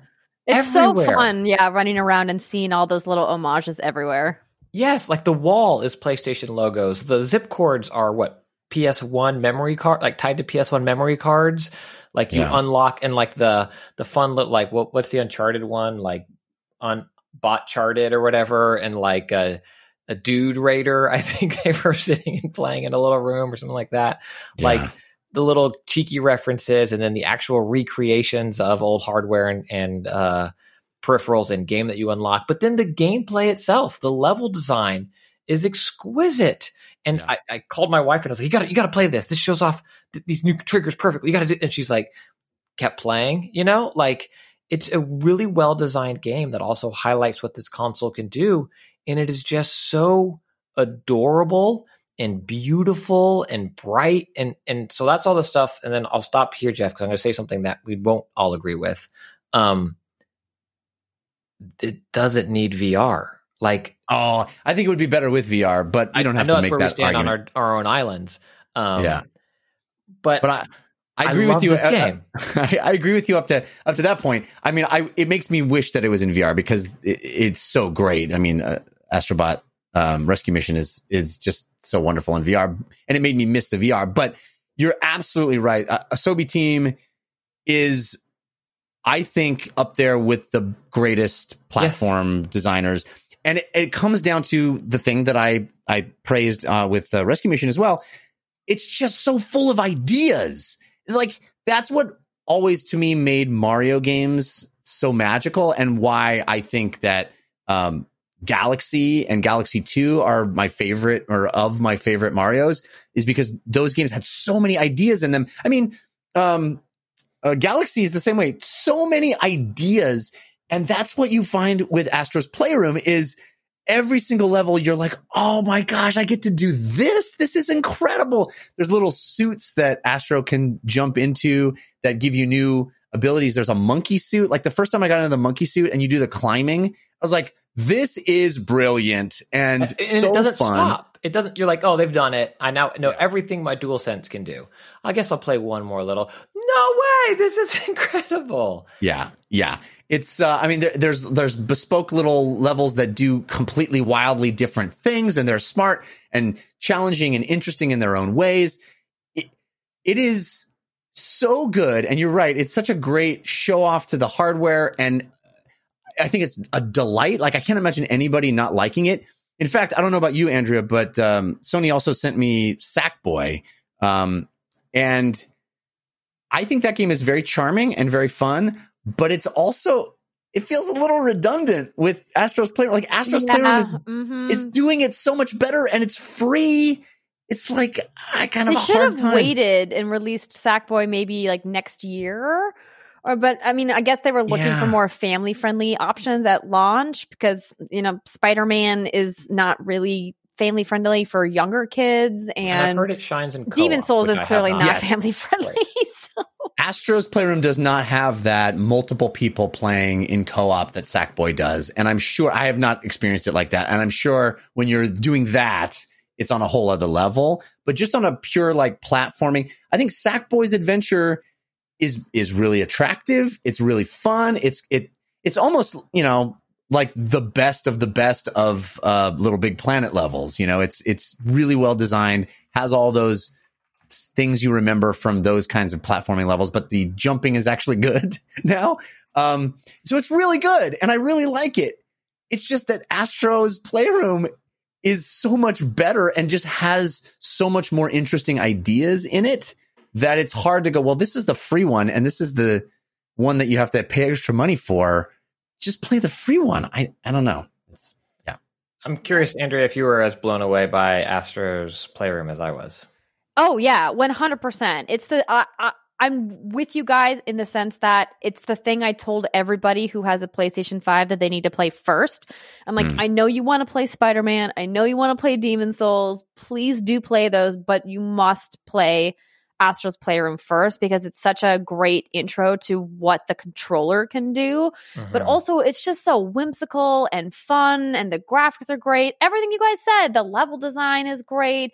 Anybody who's a fan of PlayStation is going to see all of the nods. I just, I couldn't get over the GPU song in the first level. yeah. the big guy in the background, the GPU just singing his little song about being a GPU. I was like, I, I love this so much for so many Yeah. reasons. And I hope that everybody who owns a PlayStation 5 is going to be able to play it. Cause I remember when PlayStation 4 launched, how excited I was to be able to show the original playroom to my nieces and nephews at Christmas, the year that console came out, handing them the controller with the touchpad and the light bar and letting them swipe up on the touchpad to like throw the little robots around in the room and how magical that felt at the beginning of that generation. And Sony captured that again with the playroom one more time at the beginning of the PS5 generation. And I think that they absolutely need to be, you know, applauded for that. Yeah. Yeah, download it. Like it's there on your PS5. Do not sleep on it. Download it, play it. If you move on from it, great. But like, don't just blow it off as like, oh, it's what not for me. It's for you. it's Totally. real good. Um, two others that I can hit on. Let's see. Uh, first, uh, I, I find it to be an interesting time to drop, and I think it speaks to what generations are now. And as Andrea talked about, kind of Microsoft's philosophy of, you know, in- increments. Uh, things are always changing. Is that the days of new console, the same day as the Xbox came out, Destiny 2 released its big new expansion or content pack, whatever they're called now, um, Beyond Light. And the next, the Series X and PS5 upgrade patch um, isn't out yet. It's just, it's still the base game. I'm playing it on uh, PC mostly and then some on um, Android via uh, xCloud. And I think it's a testament to what games are, right? Like this is a game that's going to continue. There will be a better version out, but they weren't rushing to get the best version out. I mean, I don't know the behind the scenes thing, but it's not like day and date with Valhalla, like play it here, but you can play it there, but it's still the same one you had, but just on there. Um, which I think is just fascinating about what video games are. But that aside, from where I am in it narratively, and I'm not Anthony Taormina or some of the people that can really dive into you know the larger changes. I really like what Beyond Light is doing with the story and how it feels more narrative than um oh, I, I just lost it. What was the last expansion? War You thinking about Shadowkeep? Shadowkeep, yes, thank you. Like Shadowkeep had narrative hooks, but they were kind of sprinkled into the daily grind, if that makes sense. And I feel like Beyond Light has a campaign, which I I love. Well, there And I was think- a campaign with Shadowkeep too. Oh my gosh, Christian, how have we not nerded out over Destiny before? Because I've been playing a ton of Beyond Light. It's so good. Well, great. So I'll let you talk about some of the more intricacies in because you're maybe further than me. Shadowkeep. Uh, um, I literally just. What was the? Where did Cayde die? What was the name of that? You're thinking of Forsaken. For, so, well, I'm, right, I'm comparing Shadowkeep to Forsaken. Forsaken, amazing campaign. Incredible cinematics. Like they gave Cayde a beautiful send off. Shadowkeep was not that. Beyond Light, I think, approaches that. Like it's fan servicey in a really great way, bringing back characters that you haven't seen in a while, and it's like they meaningful things have happened to them over the time. Of course, like new ability is great, um, and it just really it really clicked for me, and I liked. Uh, this is not a spoiler if you've been following the news at all. I like how narratively they justified things not being in the game anymore. yeah, that's true. The vault, you mean? Vault, or you know, being swallowed. Like, know, I, I, I like that it's acknowledged, and it also implies that it might come back. You know, which they've talked about. Things will rotate through the vault, but like, oh, there's a narrative reason for why it happens. Um, and Andrea, I'm curious if maybe you've had more experience with because I know they're talking about the balance not being exactly what they want it to be yet, and maybe there's a patch or a patch just came out, but I haven't gotten to that part of the grind yet. Um, but from where I am, I love I love Beyond Light. I find myself going back to it. Even I'm playing mostly on PC. It's real pretty, but even though it's not a quote unquote next gen game. Oh yeah, I think it's fantastic. I have been loving it. I am a, a diehard Destiny player. I play pretty consistently throughout the year. I'll come and go when the seasons aren't, you know, at the very beginning, like if it's near the middle or the end of the season, depending on what's going on. But I have jumped back into Beyond Light in a big way. And, you know, I've run through the campaign already. I've been helping some other friends um, go through parts of the campaign. I'm doing some of the open world continuation of the campaign because anybody who's done any campaign stuff in Destiny knows that the campaigns kind of leave you wanting more and it's really just the tip of the iceberg and that you yeah. really get into exploring more of the cinematics, more of the missions in the content that comes after the main campaign. I've always struggled with the way that Bungie handles light progression because I feel like it's so grindy for the sake of being grindy and I struggle with that after being a Destiny player now for over six years. and I think that I would like to see a little bit more progression of the progression, for lack of a better phrase, and that we're not having to constantly chase this gear and use gear that we don't want. Now, the way that they've overhauled ornaments and how they're going to be eventually introducing a transmogrification system, which is way overdue for uh, MMORPG FPS hybrid that is Destiny. I think is great, but it's still not there. And it's tough because as fans, we're like, why isn't it here yet? Why isn't here yet? But the one thing I will say that I really love about Bungie as a communicative studio is that they put it all out there. You know, they do these weekly updates, they tell the community where they're at. Mm-hmm. They've been very open and honest that pandemic has been particularly hard for them this year and that it's really set them back, which is why we can play on PS5 and Xbox Series X, but it's really just the backwards compatible version of the game. Mm-hmm. But that being said, playing on PS5 is a noticeable difference, particularly in audio, than playing on the PS4 mm. because of the way that the audio processor on the PS5 works and the way that it kind of decrypts that signal that's coming in. I've been loving playing Destiny on PS5, and I cannot wait until December 8th when they launch the update that really pushes Destiny into next gen and hopefully will bring parity with what's happening on PC. I mean, Phil it's Spencer so confirming that you're getting 120 frames per second in PvP on Xbox Series X and Destiny. That's wild. Yeah, and it's it's free. I mean, free. It's a Game Pass. Like you have Beyond Light on Game Pass, which on yep. console, not on PC. All yet. of the Destiny content on Game Pass. When they announced that, my jaw like hit the floor. I was like, "No, this crazy. is there's where's the fine print?" and yeah. I think it's a great time to jump in. Like I don't know what it's like to come in cold, but I think that does a pretty good job. And I think Bungie has, uh, for a while now, done a pretty good job of onboarding people um, as they come into the game and kind of giving you a tutorial mission to kind of get you up to speed. Or if you've fallen off, you know, putting you at the level to start the next things. So I think if you're curious or have been curious about Destiny, um, you know, there was the free version that does it. But if you have a Game Pass, it's really easy to recommend as a game to you know sink a lot a lot, a lot of time into and i can't i can't wait to see you know where it goes because it's something that like you mentioned andrea it's like as a fan it's like why isn't this here yet but it's coming. Like you look at where the games come, and I think they're Mhm. they're they're working. They're making. I, I love uh, what they added to being able to customize your ghost and kind of the things that that adds. Oh yes, to I the love game. that too. It's really fun and really smart, and, and it's beautiful. And like you mentioned, if your console gamers are going to get 120 frames per second, um, and then this isn't exclusive to Destiny, but as someone who is not married to it, it's like game I uh, I like Destiny the way that I like regular season basketball. I'll watch a few games, but I don't really care until the playoffs. like I love Destiny, but I can't only play Destiny. Right. Um, and I love the fact I love cross progression. Any game that has it, and it's not Destiny's not the only one, but it was incredible to be like, yeah, you know what? I'm sitting in bed. I'm going to play some on XCloud. There's my character. There I am. I'm going to just do some open world stuff, grind up for a little bit because it is grindy, and then now I'm back at my PC. There's my character again. Let's jump back in, do some other stuff. Oh, I'm on my PlayStation 4. There's my character. Let's go play. I love that, and and Destiny does that. Does that and really then well. once crossplay Yes, hits with cross progression, oh, chef's kiss. it's so good. Um, Jeff, do you want me to run this last one, or does someone else want to talk for a little bit?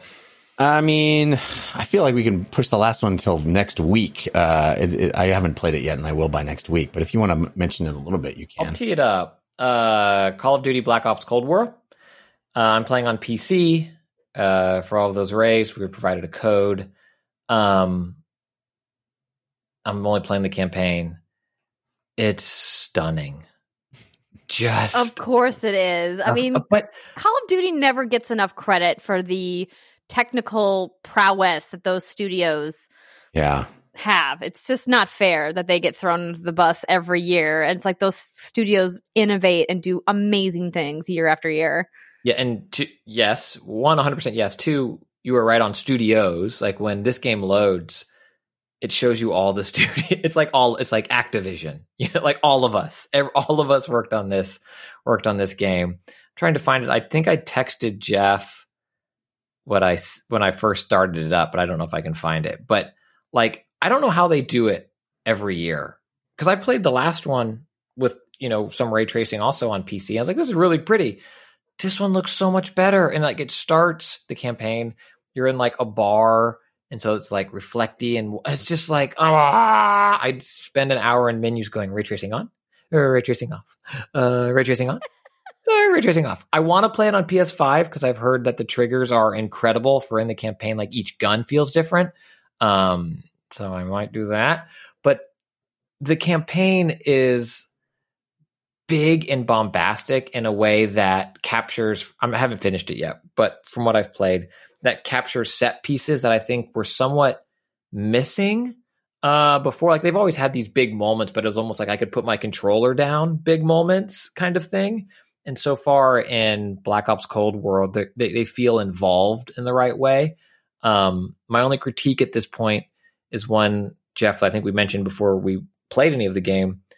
I think the reason Advanced Warfare is at the space one is my favorite Call of Duty campaign is because it's detached from some fictional romanticized version of real world events.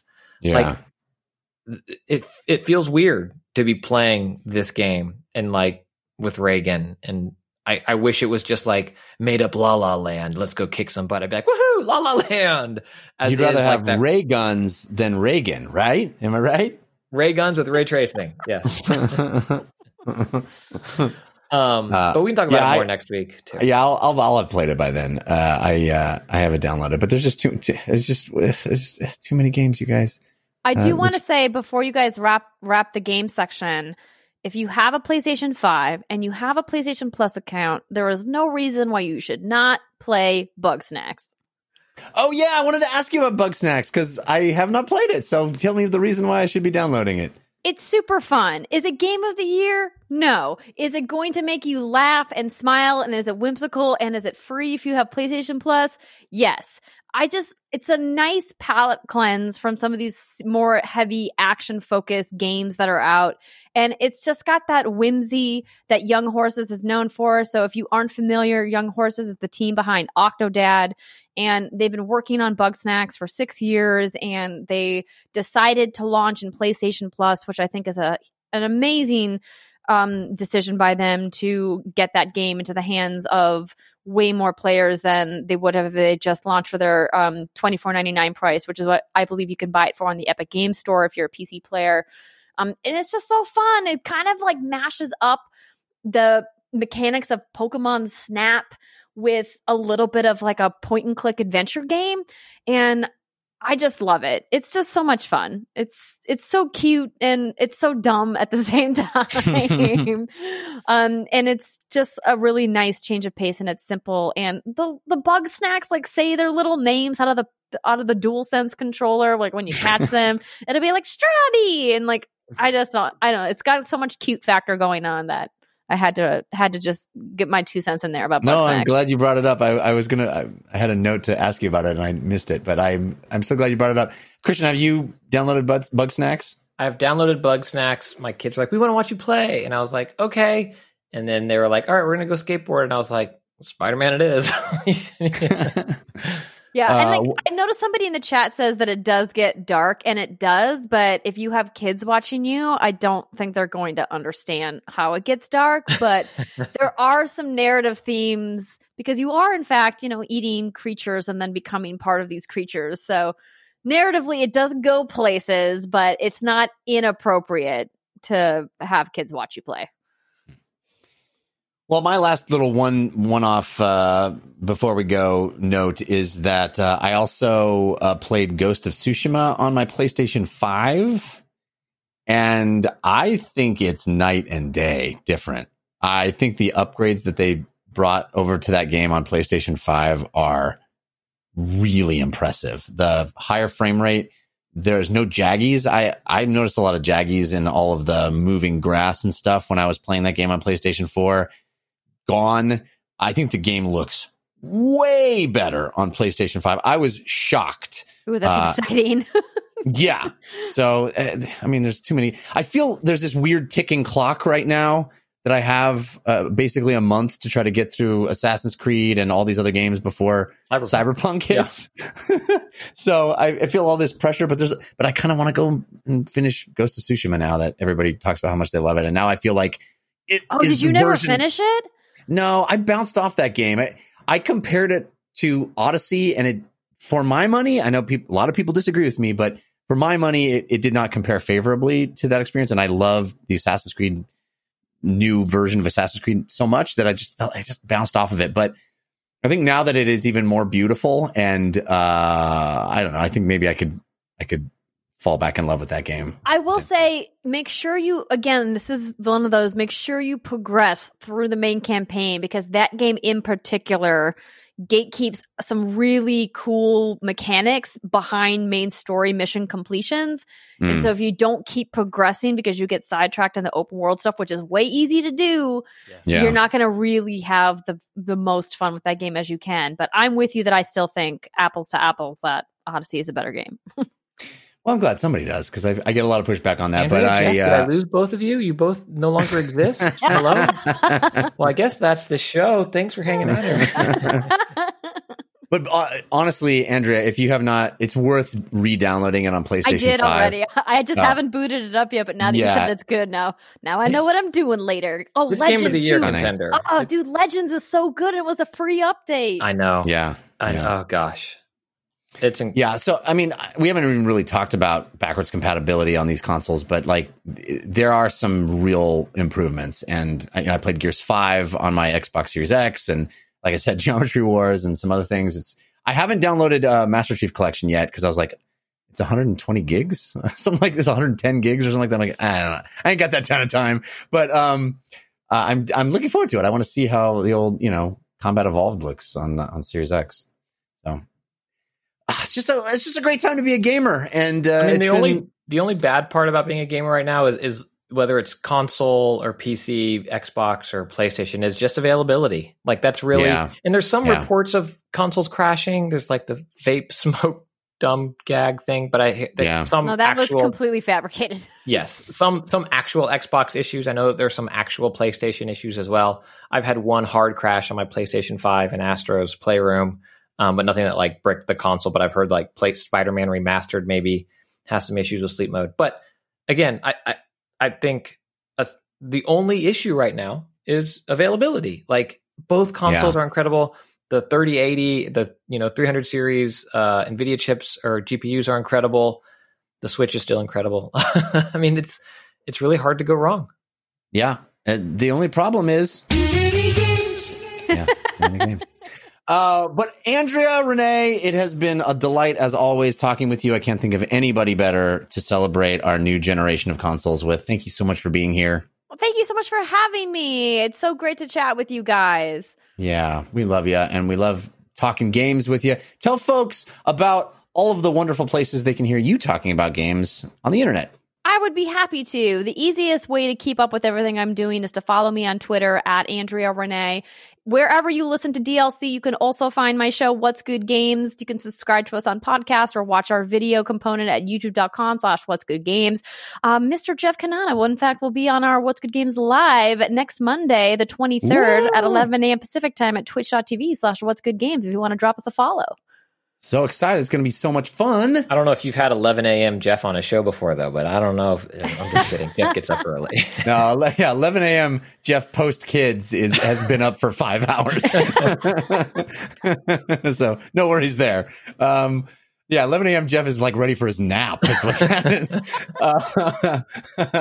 Uh, um, uh, Christian Spicer, what do you got going on this week? Twitter as well is the best way to see. It's at Spicer. And then last week, for on Monday, Tuesday, Wednesday, Thursday, Friday, also known as weekdays, I started putting up uh, some gaming quick hits. So they're all about a minute or so, and they'll be weekdays. Um, hopefully they go up before 1 p.m., but I, I'll post them to Twitter. You can find them there. And I've also started a playlist on my YouTube, which is um, Christian Spicer 713.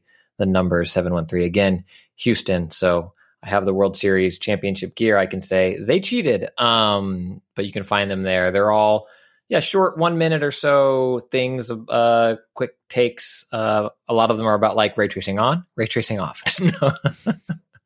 Only one of them, I think, is that, and it's Spider Man. It's real good. And uh, yeah, that's it. Twitter, and you can check those out. Hope you like them. And you can follow me on Twitter also. I'm at Jeff Cannata, which is spelled with two N's and one T. Uh, I've got a number of other shows that you can check out if you're so inclined. Uh, the first thing I want to mention actually is a game we didn't talk about, but I hope to talk about a little bit next week. Although I, I have to admit, I'm a bit biased. Uh, but there is a new version of Rune 2 that just hit Steam. It just was released. And I do, I think, four voices in that game of characters. Uh, and I'm super excited about it. I'm super proud of it. Uh, I've been playing the game a little bit. I've, I've been playing it just because I want to run into my my characters. Um, I play Thor and I play a bunch of other people. Uh, so I just wanted to mention if you're playing Rune 2 and you find a character that sounds like me or sounds like a voice I'm making, uh, please let me know at Jeff Cannata on Twitter. I'd love to uh, find out what you think because it was a it was a, such a blast to do voices for that game. Um, also, if you want to hear me talk about movies and TV shows, you can do that at the slash filmcast at slash filmcast, uh, oh, excuse me, uh, slash filmcast.com is where you find that show. Um, and I do a comedy science show with Anthony Carboni called We Have Concerns. You can find that at wehaveconcerns.com. I also do a long form Dungeons and Dragons show called The Dungeon Run. Uh, a lot of fun last week. Wacky show. The title of last week's episode was Off the Rails. And it wasn't just because they had a fight on a moving train with a giant slug. It was because uh, the show was wacky and fun. Uh, give it a shot. You can find it anywhere you get podcasts by searching for the Dungeon Run. You can find it as a YouTube show as well by searching for the Dungeon Run there, or by tuning in live on Wednesday nights at 6 p.m. Pacific time at caffeine.tv slash the Dungeon Run. And then lastly, I also uh, I'm doing a show about sports. Uh, there's a fan controlled football league that's starting in February, and we're doing the official companion show to fan controlled football. It's basically Madden in real life. Uh, and you'll hear, hear all about it when we stream Thursdays at 3 p.m. Pacific time at twitch.tv slash FCF. All right. Oh, one other thing I want to mention. Uh, if you want to email this show, you can do so at dlcfeedback at gmail.com. And we got a great email this week.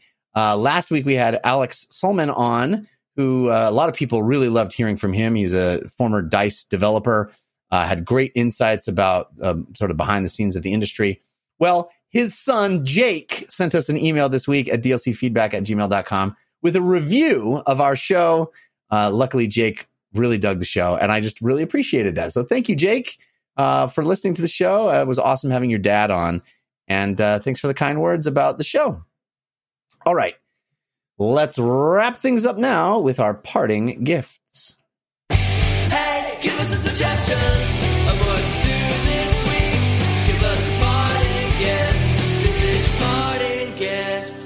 Andrea Rene, do you have a suggestion to help people get through their week? Oh, MG. Um, the thing that I have been doing, preparing for November 17th, has been rereading book three of the Stormlight Archives Yes, because I'm so excited for Rhythm of War. yes.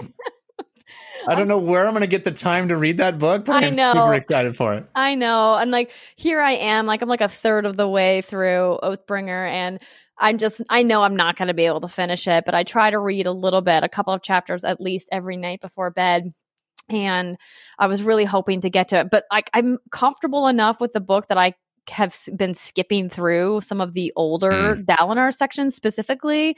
Like, Yeah. I don't need to relive his flashbacks again for like the third or fourth time. Um, but I mean, that's coming out this week. It's Yeah. just so exciting. So cool. Yes, Brandon Sanderson's uh, epic book series. Uh, it's uh, I'm also a fan. It is so good. So I highly recommend that. Oh, what's the name of the first book? I can't even remember. The Way of Kings. Way of Kings. Yes, the Stormlight Archive. If you haven't checked out, uh, start with the first book, Way of Kings. But yeah, the, the fourth one of I think ten that they're planned. Uh, oh my are- gosh, I didn't realize he had that many planned, but he is super so. prolific as an author. There is no George R. R. Martin shenanigans with Sanderson. When No. he says a book is coming out, it's coming out. yeah, he definitely he's a workhorse, man. It's awesome. Yeah, great. I forgot that that was this week. I'm so excited. Uh, Christian Spicer, what's your parting gift? ACDC's new album Power Up. It's incredible. It to me feels like vintage ACDC. You could have released this anytime in the band's long career and been like, yeah, this is this is it. This is them. It's really good. Um, and they've overcome some hardships. And to have this album drop this year, especially with everything the band's been through, and to have it sound as great as it does, um, it's awesome. I wasn't able to listen to it until it came out publicly, but now I got to listen to it, and then I went back. I mentioned it a few shows ago. Uh, Dean Delray got to do an interview with them on his podcast, Let There Be Talk, Right. and like listening to the album now and then going back and listening to those interviews again. It's just incredible. So if you like any ACDC song ever, um, check out Power Up, and it it hits all the right notes. It is it is rock and roll, unabashed rock and roll. It's really great. Sweet. Uh, my my parting gift is a new show that hit Netflix. It is a sketch comedy show, and I think it is genius. I was laughing my guts out. It's called Aunty Donna's Big Ol' House of Fun, and I I am firm believer that the the best sketch comedy show ever is Mr. Show with Bob and David, but Aunty Donna's Big Ol' House of Fun is already encroaching on that territory. It's I feel like it's the next great sketch comedy show and it is so brilliant, so funny, so out there. I was never super into Tim and Eric, uh, but this feels like the the sort of zaniness of Tim and Eric, but focused more into something smart and and more laser focused. I think Ah, I just I love it. It's called Aunty Donna's Big Ol' House of Fun. It's on Netflix. Couldn't recommend it higher. We also got a listener suggested parting gift. This was sent to us at dlcfeedback at gmail.com. It was sent to us by David, who says, Hey guys, not sure if you've heard about this little game called Hades. Hmm, I guess we should have mentioned that once or twice, huh, huh, Christian? Um, what I wasn't it listening. seems I zoned out. What game?